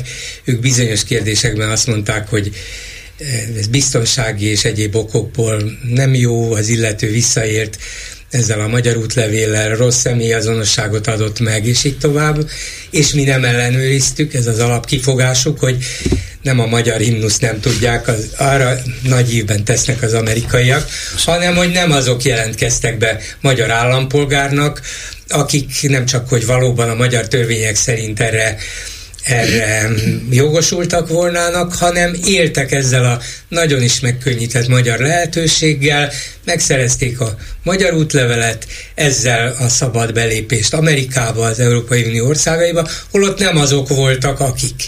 És még ezt se ellenőrizték. Hát emlékezzünk rá, hogy voltak jelentések arról, hogy százával be terelték valamilyen épületbe vagy nagy terembe azokat, akik éppen az állampolgárságért folyamodtak, gyakorlatilag formalitás volt. Az egész. Jelentkezett, ad meg a nevet, születési helyedet, stb. Hogy mennyire ellenőrizték, mennyire nem, azt se tudjuk, és megadták boldog-boldogtalannak, csak azért, hogy meglegyen az a legalább bűvös egymilliós, most már annál is nagyobb szám, amit például választási okokból is használhattak, meg politikai súlyt is növelő lépés volt ez. Minél nagyobb a szám, annál nagyobb a nemzet. No, tehát az amerikaiak azt mondták, a rendszer nem jó, magyarok meg azt mondják, hát mondjátok meg konkrétan, hogy akkor most a Kovács úrral van-e bajotok, vagy valaki mással, akinek nem is magyar a neve, mondtak az amerikaiak ilyet, és lám, megfosztottuk őket az állampolgárságuktól, de az amerikaiak számára nyilván az nem megnyugtató, hogy jó, én valahonnét megtudom, hogy ez, ez gyanús, ez, ez esetleg leleplezhető, ez, ez így nem stimmel. Szólok a magyaroknak, és azok azt mondják, tényleg, tényleg megcsináljuk, utána nézünk. Hanem a rendszer rossz, de erre mi a magyar válasz? A rendszere nem változtatunk, mert megadjuk nektek a magyar állampolgárságot, a kettős állampolgárságot szerzett emberek nevét, minden adatát, ami rendelkezésünkre áll, ti pedig vissza fogtok élni vele. Hát mit csinál ugye a barátunk, szövetségesünk? Rögtön visszaél vele, elviszitek Ukrajnába az ukrán kettős állampolgárok nevét, és majd gyakorlatilag ez van benne, bár kimondva már nincsen Rétvári Bence és mások szájából, azok majd lecsapnak azokra a kettős állampolgár magyarokra, akik az ukrán törvények ellenére mertek folyamodni Igen, a magyar az ukrán törvények éppen mostanában változnak. Változóban vannak. Korábban sem volt ez a egyértelmű, hogy tilos, és nem de most már, és nem igen, és nem csaptak, csaptak le. le. Nem igen csaptak le, és most azt hiszem ez meg is változott ez a Na és akkor mi van azokkal, akik e, innen kapnak nyugdíjat? Igen. Hát azok, azoknak azt a pénzt el kell utalni. Hát és akkor abból nem derül ki, hogy ő kettős állampolgár, úgyhogy ez így komolytalan. komolytalan Ó, vannak ilyen nagy, nagy, nagy, nagy technikája volt kidolgozva, mm. hogy amikor közeledsz az ukrán határoz, akkor az ukrán útlevelet mutatod be, mikor mm. átérsz a magyarhoz, de szerencsére elég hosszú az áhonyi, ott ki lehet cserélni, és nekem voltam barátom, aki elrontotta a ritmust, és uh. fordítva mutatta meg, és nagyon kellem, sok kellemetlensége lett belőle, szóval az nem ennyire, nem ennyire egyszerű dolog, de én azt hiszem, hogy itt nem csak erről a konkrét vitáról van szó, hogy így vagy úgy lehet ellenőrizni azokat, akik be akarnak lépni az Egyesült Államokba, hanem ez egy, ahogy mondottam is, ez egy, talán ez egy, ez egy figyelmeztetés, és az lehet, hogy tényleg csak véletlen, hogy aznap került nyilvánosságra, amikor a magyar parlament az ellenzék javaslatára összeült, hogy tárgyaljon Svédország NATO csatlakozásáról, ami ugye a NATO számára oly fontos lenne, meg Svédország számára oly fontos lenne, de hát a kormánypárti képviselők ez nem a lényeg, ez a lényeg, nem az, hogy ebben a konkrét kérdésben, amiben nyilván el lehetett vitatkozni egy ideig, évek óta vitatkoznak róla egyébként, és azt lehet mondani, hát az Egyesült Államok azért nyilván ennél nagyobb biztonsági kockázatokat is, is megélt, és túl is tette magát rajtuk, de azért léptek ebben az ügyben, konkrétan alátámasztható ügyben, mert a magyar kormány az elmúlt 13 évben folyamatosan és állandóan durván, agresszívan, primitíven támadja az amerikai politikát, és nem fogad el semmiféle tanácsot, javaslatot, kérést, ami az úgynevezett illiberális demokráciát illeti. Ha az amerikaiaknak nem tetszik, tartsák meg maguknak, mi szuverén ország vagyunk, ez a válasz mindenre, és még hozzá Biden is korrupt, pont. Hát akkor tudunk mi válaszolni, mondják Amerikában. Viszont úr, Szóval, ha figyeltétek, akkor Biden úr nak nevezték a válaszukban, ami, ami egy nagyon erős üzenet a bázisuknak, hogy hát ez, ez egy ilyen familiáris dolog, itt mi kell, Biden úr meg Orbán úr egymás közt ezt ilyen szubjektíven. Egy Biden úr beszól kvázi az ablakon, hogy na mi van, hogy képzelitek, hát ez ugyan már, hát nevetséges. Úr, igen, igen, egyébként most a Trumpot, mikor a, a bíróság előtt meg kellett jelennie a minap, akkor azt a kommentátorok felhívták rá a figyelmet, hogy a bíró Mr. Trumpnak szólította, míg a korábbi bíró Floridában a former presidentnek, tehát volt elnök úrnak szólította, most már csak Trump álljon fel, Mr. Trump álljon fel. Ennyit mondtak neki, úgyhogy biztos van ezeknek hát is mert hogy abban a pillanatban, hogy ebbe az épületbe belép, abban a pillanatban a vádlottat rabosítani kell. Igen. Egészen addig, amíg ki nem lép abból az épületből. Van biztos értelme annak, hogy miért így, miért így szólították, csak erőt eszembe, uh, amit mondtál talán emlékeztek arra, és fel tudunk egy csomó ilyen példát sorolni, nekem a kedvencem az az, amikor pár évvel ezelőtt Ausztriában a humoristák viccelődtek Magyarországon, mire a magyar nagykövetnek tiltakozó levelet kellett írni, ahogy már pedig Magyarországon nem viccelődünk, nem viccelődünk, mert mi értjük, elvtársakat is nem szeretjük, és ez számtalanszor, ez számtalanszor előfordult, hogy a magyar nagyköveteknek ugye tiltakozni kell. Ki minden. volt adva utasításba, így van? Igen, igen. De most akkor megjelent a, mit mondtál, a Magyar Nemzet nevét bitorló ez a bitorló, ez nagyon nyomdatermék, lehet ezt még fogozni, bitorló nyomdatermékben egy cikk erről a vízum ügyről, akkor az amerikai nagykövet nehezményezte a szó használatot, azt hiszem vízum, szankció, szankció. azt mondták, és erre egy ilyen, hát nem rengeti meg talán az Egyesült Államokat, de mégiscsak egy hatalmas sajtóhagyjáratot indítottak. Innen figyelmeztetjük Amerikát, hogy, hogy hazudtak, és hogy cenzurázni akarják, és még ifjú Lomnici Zoltán is megszólalt. Még őt is bevetették, pedig az már nem Az pedig nagy ágyú, úgyhogy a Fehérházban megremegtek a kezek, hogy már pedig cenzúrát akarnak. Tehát valami olyan hangot ütöttek meg, hogy, hogy tényleg a legviccesebb 50-es, már mából visszanéző vicces, legviccesebb 50-es évek hangját sikerült megütni. Kora 50-es évek, ma késő 50-es évek, szerintem az nem volt erről eszembe, bocsánat, zárójelben, hogy az én édesapám vidéken volt állatorvos, és amikor ő oda lekerült, tehát ugye 50-es éveket említem, akkor ott abban a községben volt vagy 5 vagy 6 TS. És az egyik libatelepen megdöglöttek éjszaka a libák. És azon... Erről hallottam egy viccet. ez, a, ez a történet maga. és a, kihívták az állatorvost, hogy állapítsa meg, hogy mitől döglött meg mert hogy biztos, hogy a másik TS emberei Azt megmérgezték a libákat. Persze. És hát ilyenkor az a dolga az állatorvosnak, hogy a hullát összecsomagolja egyet-kettőt ezekből, és az ő állatorvosi ö, megállapításaival fölküldi ide Budapestre a laboratóriumba, hogy állapítsák meg. És az én édesapám annak rendje módja szerint elküldte a libákat mérgezéssel, majd az egyik libának a hóna alá berakott egy cetlit, hogy tisztelt kollégák, én tudom, hogy ezt mennyit harapta meg, és attól döglöttek meg szegények, de nem tudok más csinálni. És akkor utána egy-két hét múlva jött a papír, hogy igen, ez mennyit. Hát egy jó helyre kell elhelyezni egy cédulát. Ennyi a titka az egésznek. Azt hát... hittem, hogy ez nem vált be, és a TSZ elnök a vége azt mondta, pedig annyi ötletem volna. Már nincs több. László Mártával és Lévai Júliával beszélgetünk, valamint eh, Bolgár Györgyel, ez a hír szerintem másért érdekes, mint amiért első pillanatban érdekesnek tűnik. No. Kövér László megbüntette a mi, mi hazánk nevű, hogy hívják ezt a nyilaskás pártot, mi hazánk e, képviselőjét Novák elődött a cigánybűnözés szó használatáért, ami önmagában persze akár helyes is lehet, na de két havi jövedelmére büntette, ami 5,2 millió forint, és akkor így elkezdett a pénztárgép csattogni a fejembe, hogy Hmm. Ezek hogy szerint ki? a nyilaskás párt képviselőjét a demokrácia nagyobb dicsőségére havi 2,6 millió forinttal plusz költségtérítés szponzoráljuk.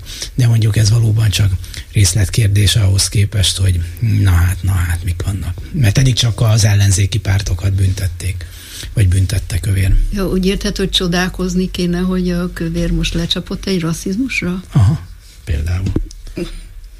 Az azért érdekes, fogalmam sincs, hogy mi ebből a konklúzió, de nagyon emlékszem rá, hogy amikor Bogdán Emil, biztos emlékeztek erre a névre, aki 91-92 körül ez a De ki az én fele barátom címmel elsütötte egy iszonyatos pigmeusozó, ja. baktériumozó, ezért, hogy a csurkista, hát a, a csurkista, igen, a vasárnapi újságban is elhangzott, aztán a ringben, és így ők, végigment az egész jobboldali sajton, és istenítették, hogy végre valaki kimondta, hogy ezek a hát tudtuk, hogy zsidókról van szó alapvetően, de hát liberálisoknak voltak azt hiszem nevezve konkrétan, hogy azok azért nem lehetnek az ő fele barátai, mert hát azok nem emberek, hanem a nemzettestre nézve káros baktériumok, bacillusok, szóval ilyen biologizáló ektenáci szöveget hozott be, és az első az a Kövér László volt, aki a parlamentben magából kikelve üvöltött. Szóval, akkor én nem lepődtem meg, mert hiszen ők akkor élenjáró liberálisok voltak és jogvédők, de azon, a, azon lepődtem meg, hogy hihetetlen átéléssel, és rögtön utána egyébként a Fidesz kezdeményezte is az Antalnál, aki aztán ezt nem hajtotta végre, azt, hogy váltsák le ezt a Bogdán Emilt a mm, kisebbségügyi és egy, egyházügyi bizottságnak volt érdekes módon éppen az elnöke. De ez a megfelelő embert a megfelelő Abszolút eltalálták, és Hát érdekes történet volt, hogy eszük ágába se volt leváltani, és azt mondták, ugye hát ez egy persiflázs a liberálisokról. Na most... A, de most arra akarsz szívozni, hogy arra, a Fidesz hogy... változott egy keveset az elmúlt bő 30 évben. De hogy én arra, hát arra nem érdemes céloznom, mert ez evidencia, hanem, a, hanem én is, a, én arra szeretnék célozni, hogy ez az ember időnként visszaesik ezek szerint a hány éve volt ez? 30, 30 valahány 30. évvel ezelőtti énje, az, hogy nem lehetne valami ilyen időutazás, vagy időgépbe hmm. beült, hogy, hogy akkor maradjon is ott, szóval akkor ez így jó, kéne neki mondani, kedves Lacikám, ez így most tökéletesen, nem lehetne, hogy ott maradnál? És akkor mindannyian sokkal jobban járnánk, a, a, csodálkozna a vezér, de hát... Egyébként erről egy... egy másik hír is eszembe jutott, ami ö, ezen a héten történt, amikor megállapították, hogy rettentő alacsony a magyar diákok kompetencia képessége. Már hogy nem tudnak olvasni. Nem tudnak értelmezni. Írni se, de ez már másik mhm. kérdés. Lényeg az, hogy, hogy maga a szóvivő mondja Igen, ki, hogy, hogy ott vannak ilyen nagyon rossz eredmények, ahol roma családok élnek. Cigány szót is használta rá. Na jó, hát nem akartam jó, így, mindegy, de hát nem ez akkor most itt a szóvivő használja. Sőt, ez a szóvivő, De, a miniszterelnökséget igen. vezető miniszter maga. Maga, igen. Igaz, hogy ő, ő szokta a szót vinni, de mégiscsak miniszter, Hozzá úgyhogy viszi. igen, mégiscsak magasabb helyen áll a hierarchiában.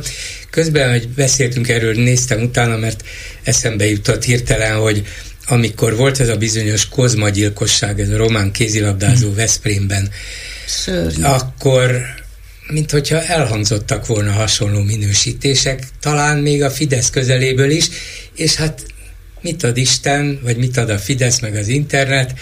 2009-ben a Fidesz elnöksége kiadott egy közleményt, és azt írták, hogy ki kell mondani. A cigány származású emberek által elkövetett súlyos bűncselekmények száma aggasztó módon növekszik. Nagyon ügyesek, ugye mindig ilyenben nagyon ügyesek az, hogy cigánybűnözés, nem uh-huh. használták ezt a fogalmat, nem írták uh-huh. így le. De hogy a cigány származású elkövetők, cigány származású emberek által elkövetett súlyos bűncselekmények száma növekszik, azt lemerték írni, ez ugye ugyanazt jelenti. De egyébként akkor, hogy visszatérjek az eredetihez, hogy Kövér László súlyosan megbüntette a mi hazán képviselőit, ezzel egyetértek. Bár csak továbbra is ilyen értelemben használná a büntetések lehetőségét. Amit Márta felhozott, szerintem ez egy nagyon lényeges kérdés. Ebben a vizsgálatban, az, vagy ebből a vizsgálatból az derült ki, hogy a gyerekeknek két év folyamban nézték, a 40%-a nem érti meg, a, nem tudja értelmezni a leírt szöveget még alapfokon sem. Na most, akármit is mond ez a szóvivő, hogy ott, ahol a sok, sok a cigány gyerek, ott azt mondta, integrációs problémát látok benne. Nincs 40 százaléknyi cigány gyerek Magyarországon, de, egyébként, hogyha lenne, akkor még, tehát a 40 százalék a tragédia, hát még egy, még egy akkumulátorgyár szalag munkásának is kell tudnia olvasnia, megértenie a, a szöveget. Tehát ez egy akkora dráma, hogy hihetetlen, és a tényleg a roma populációban magasabb ezeknek az aránya, hiszen ez inkább a szociális szociális hely, nem inkább, ez a szociális helyzethez kötődik, nem a, nem, nem a származáshoz nyilvánvalóan, de hogyha egy ilyen relatíve jól körülírható szociális csoportról van szó, akkor azt lehet mondani, egyébként holnaptól indulnak a következő programok, amikor megpróbáljuk ezeket a hiányosságokat csökkenteni, ezeket a ehelyett egy nettó uszításra használja föl ezt is, és nem azt mondja, hogy hát lehet, hogy meg kéne nézni, hogy az oktatásban minden rendben van-e. De az oktatásban minden rendben van, hát nem mi, mi tudnánk olvasni, akarnánk, a cigányok nem tudnak olvasni, de és el van kezdjük ott, hogy, hogy kiderült, hogy 5000 első osztályosnak kell osztályt ismételni. Mert mindenkit bekényszerültünk hat éves korában az iskolába és bizony nem minden gyerek nem minden képes rá van, lehet kérvényezni, hogy, hogy és valami bonyolult administratív döntés alapján vagy engedélyezik, vagy nem, általában nem, mert ki van adva, hogy nálunk hat éves korban már pedig iskolába kell menni. Hát nem tudja a gyerek megtanulni. Lemarad, elmarad, és akkor ne beszéljünk arról, hogy következő évben jön megint egy garnitúra, na most ezt az 5000 gyerek mellé még berakni az újakat, és hát beszélgettem egy pedagógussal a minap egy interjú kapcsán, és mondta, hogy és bizony ezek a gyerekek általában olyan családból érkeznek, ahol nincs minden rendben, ahol anyagi, családi, egyéb gondok vannak, onnan kerülnek ki ezek a gyerekek, és nem figyelünk rájuk eléggé. Én szerintem 5000 gyerek, első osztályos gyerek úgy kezdi az életét, hogy meg, kell, meg kell ismételnie, mert nem tudja lerajzolni az A betűt. Az egy nagyon nagy szám, és ez egy rendkívül elkeserítő állapot. És arra, hogyha ha, ha még billegve is mondjuk úgy, ö, mondjuk kettesre át tudna menni, arra már nem tud építkezni, tehát, hogyha az első négy osztály nincs meg stabilan, arra nem lehet építkezni. Na most ehhez képest volt ma egy hajmeresztő élményem, Elritók Nóra posztját olvastam el kora reggel, ami ben idézte azt a még csak törvénytervezet, tehát most van itt az ideje, hogy lehessen valamit ellene tenni, azt a, azt a passzusát, azt hiszem 18. paragrafus, mindegy, amelyben arról van szó, hogy melyik pedagógust milyen képzettséggel lehet fölvenni az adott státuszba. És képzétek el, hogy a gyógypedagógiai szakképzettséghez, vagy szakstátuszhoz nem szükséges szakirányú végzettség. Elég, ha óvónőképzőt, ha nem tehát tudom, az a speciális tehát az, az pont az a speciális nem kell hozzá, amitől ő gyógypedagógus. És, és Borzasztó. ez kiválóan beleillik abba a koncepcióba, hogy mindent lebutítani, mindent lehet, szóval már ott elkezdődött ugye, hogy 16 évesen hagyja abba az iskolát, tehát hogy az oktatáson belül valami olyan elképesztő rombo, tudatos, láthatóan tudatos rombolás zajlik, hogy minden szinten, és ez nagyon rímel arra, amit mondtál, mert hiszen amikor a, az 6 évesről 7 éves korában kiderül, hogy nem azért, mert butább vagyunk, egyáltalán nem azért, hanem mert még nem tud figyelni. A hat éveseknél általában azért nem szoktak tudni érettek lenni erre a dologra, mert nem tudnak, hát ezt a Vekerdi egyébként kiválóan Igen, elmondta, hogy az egész iskola rendszeren mit kéne már játszani kéne első osztályban, órákon keresztül is kín az udvaron, és ezt a Popper is még megerősítette, tehát minden hozzáértő ember magyarázza, hogy a hat éves kor, pláne a mai gyerekeknél minden egy kicsit úgy is kitolódik, teljesen értelmetlen, mert, mert egyszer hiába hót intelligens, az én unokám, az egy a kisebb, az tudott már olvasni folyékonyan, és mégse lett volna alkalmas, úgyhogy az óvoda maga tartotta őt ott, és állatira jó dolog volt ez így. De nem vagyunk de hogy Persze, persze. És de hogy, hogy erre még most ezt tényleg rátesz egy lapáttal, mert az a gyerek, aki 7 éves korában kudarcot kudarcot halmozott, amellé bizony gyógypedagógus kell, aki őt felzárkóztatja, vagy megnyugtatja, vagy elmondja, hogy, hogy nem olyan nagy probléma, ha osztályt kell ismételned, nem dől össze a vit. Tehát van egy csomó fogás, amivel ezt meg lehet oldani, vagy akár azt is meg lehet oldani, hogy fél évben azt mondja a gyógypedagógus, a saját szakértelmére hivatkozva, és akkor az már egy komoly szakvélemény, hogy kérem szépen ezt a gyereket hagyjuk most akkor ki, és jövő évre kezdje előről az első osztályt. Szóval de nem, még véletlenül sem, szóval nehogy még véletlenül is az történjen, hogy, hogy a, a, a gyerek meg a tudás érdekében zajlanak itt a dolgok, nem?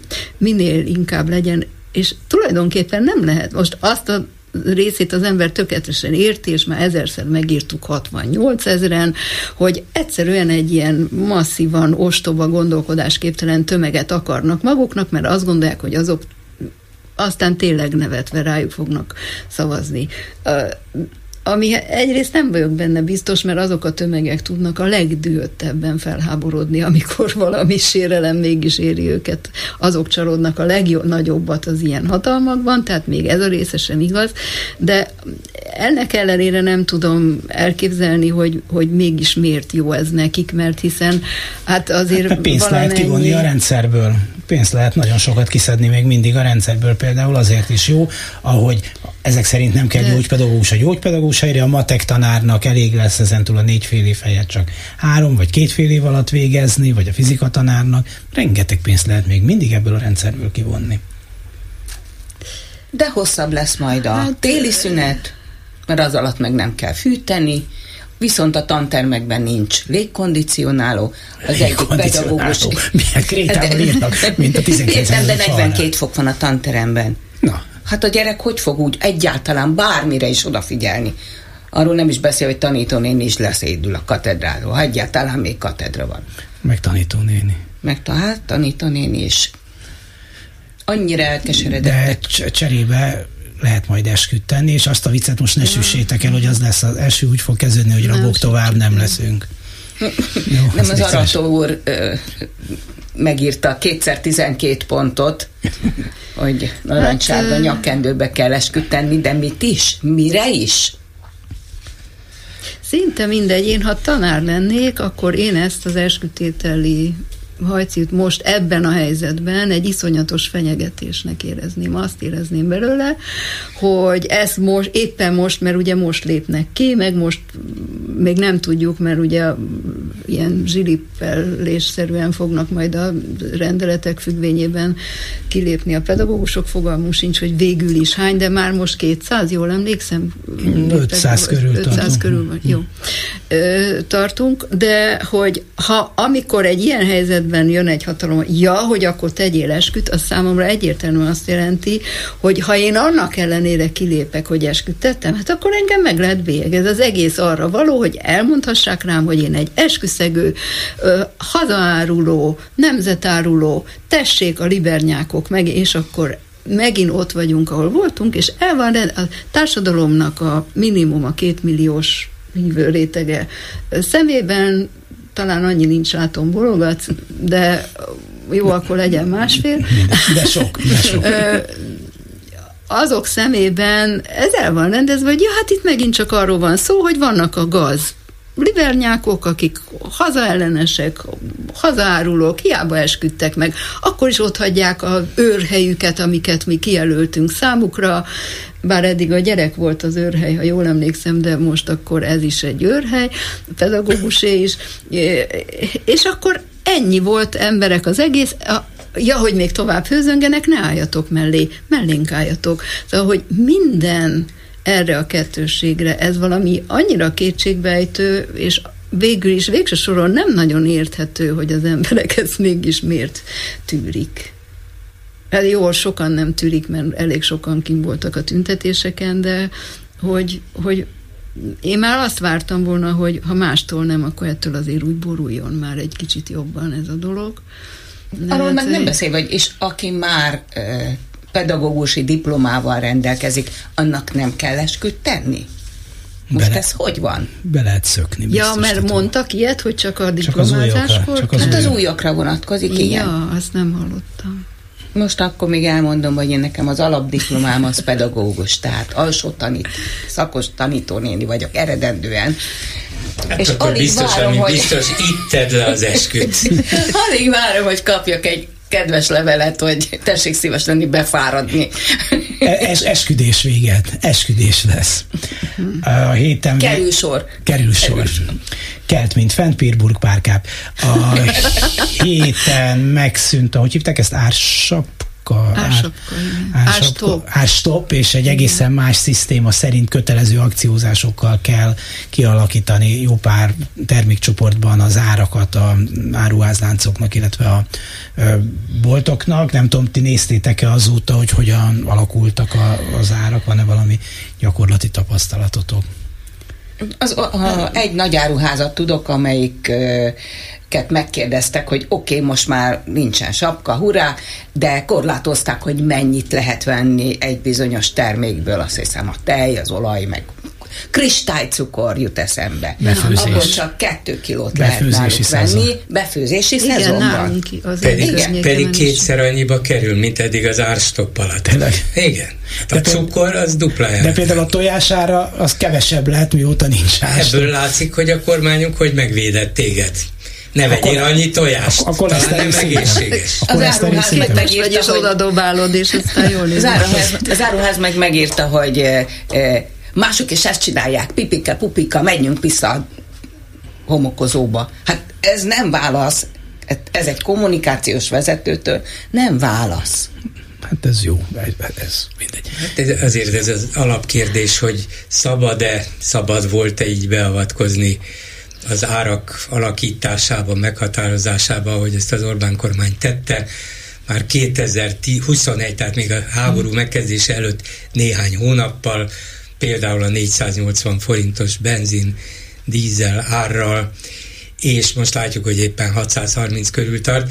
Szóval tudjuk, hogy annak idején miért csinálták, azért, hogy ez is segítse a választások megnyerését, megmutatja, hogy ez ez a mi jó kormányunk megvédi a szegény dolgozó magyar népet, és nem tudtak belőle kijönni, mert hogyha kiderül április harmadikán, nyertünk, nyertünk, negyedikén megszüntetjük az egészet, mindenki rájuk húzza, hogy hát ezt ti csak azért csináltátok, hogy nyerjetek, ugye? Nem, és ezért húzták, nem húzták, is nem hónapokig, is sőt, sőt évekig a dolgokat, miközben egyre nagyobb kárai voltak ennek, és a legfőbb bizonyíték, hogy ez egy káros és abszurd, és persze rengeteg gondot okoz a különböző kereskedőknek, valószínűleg ebbe kisebb boltosok bele is buktak. A legfőbb bizonyíték az, hogy hol is volt most már három éve, vagy a legutóbbi egy évben a legmagasabb az infláció az Európai Unió országai között? Magyarországon. Hogy lehet az, amikor alapvető élelmiszerek ár, árát korlátozták. Hogy lehet az, amikor az üzemanyag árának a befogyasztása mennyi ideig fennmaradt. Hogy létezik ez? Hát azért csinálták, hogy olcsóbban tudjunk megélni. És ehhez képest háromszor akkora az infláció, mint ott, ahol ilyen lépéseket nem tettek. Abszurd volt, sokba került, és nem mentette meg az embereket. Ahol a versenyt felszámolják, ott egész egyszerűen fölborul a gazdaság, fölborul a kulturális élet, minden, minden. És semmi más nem látunk az Orbán kormánytól, mint hogy szépen lassan főszámolnak mindenféle versenylehetőséget. Vagy csak olyat, olyat engednek, ami csak rájuk Hát vonatkozik. ahol meg viszont az államnak kell beavatkozni, lásd oktatásügy, ott meg pont az ellenkezőjét csinálják. Hát az is elég hajmeresztő, hogy azt mondták, hogy a, azokon a területeken, ahol ö, nincs elég ö, fizika tanár, vagy kémia tanár, vagy akármilyen tanár, ott ö, duplán fizetik majd meg a tanárokat, míg nem ahol túlkínálat van, hát ott majd kevesebbet. Na most ez, ez ez megint hajmeresztő, mert itt meg viszont úgy tesznek, mint hogyha a pedagógus pálya egy szabadpiaci, az állami a pedagógus pálya egy szabadpiaci ö, helyzetet hozna létre, hogy ahol van kereslet, akkor ottan kevesebbet kapok, ahol meg nincs, vagy hogy van fordítva, ott többet kapok. hát, hát ilyet nem lehet csinálni, hát az egészségügy és az iskolaügy az, amióta világ a világ, állami feladat. Ott nem lehet szabadpiaci viszonyokat, és egyre inkább mennek afelé, és az az érzésem, hogy ezzel, hogy ki akarják tenni a köz, hogy hívják ezt a... Kitették, ez a státus törvény. Igen, a közalkalmazott, ez nem jutott, köszönöm szépen, Ezen nem tudott már. Közalkalmazotti viszony, jogviszonyból az embereket, hogy e felé akarják őket nyomni ami tűrhetetlen. Viszont a héten És megtudhattuk, hogy ilyen sokan még nem jelentkeztek pedagógusnak, mint az idén. Azt már nem tették hozzá, hogy annyira lent vannak a ponthatárok, hogy valami kétségbejtő. Tehát hogy 27%-kal többen jelentkeztek egyetemre, mint tavaly. Ugye mitől van ez? Hát nyilván ennyivel több az, az hát évfolyam létszáma, persze, ugye? Nyilvánvalóan, hát akkor hirtelen kilőtt, ezelőtt 18-19 évvel, zárójel nem. Tehát azért jelentkeztek annyira sokan, mert hirtelen lényegében megszüntették a, a komolyan vehető határokat, azt akarták, hogy mindenki, aki csak bír, aki csak akar, jöjjön be az egyetemi rendszerbe. Ez Még azt is, mondanám, nem, azt is mondanám, hogy ebben, hogyha tudatos politika volna, és nem az ellenkezőjét csinálták volna 12 éven keresztül, de az ellenkezőjét csinálták, akkor azt mondom, hogy van benne valami. Igen, lehet, hogy az egyetemek jobb helyek arra, hogy kirostálódjon az, aki nem alkalmas felsőfokú diploma megszerzésére, több időt ad, több keresési lehetőséget ad a fiataloknak, tehát nem volna baj tulajdonképpen, hogy hát ha nem is teljesen korlátok és szintek nélkül, de megengednék a szabad beáramlást az egyetemrekre, de itt nyilvánvalóan megint pánikreakció volt, ugyanúgy, mint a lélegeztetőgépeknél és másoknál, azonnal csináljunk valamit, Hát megcsinálták.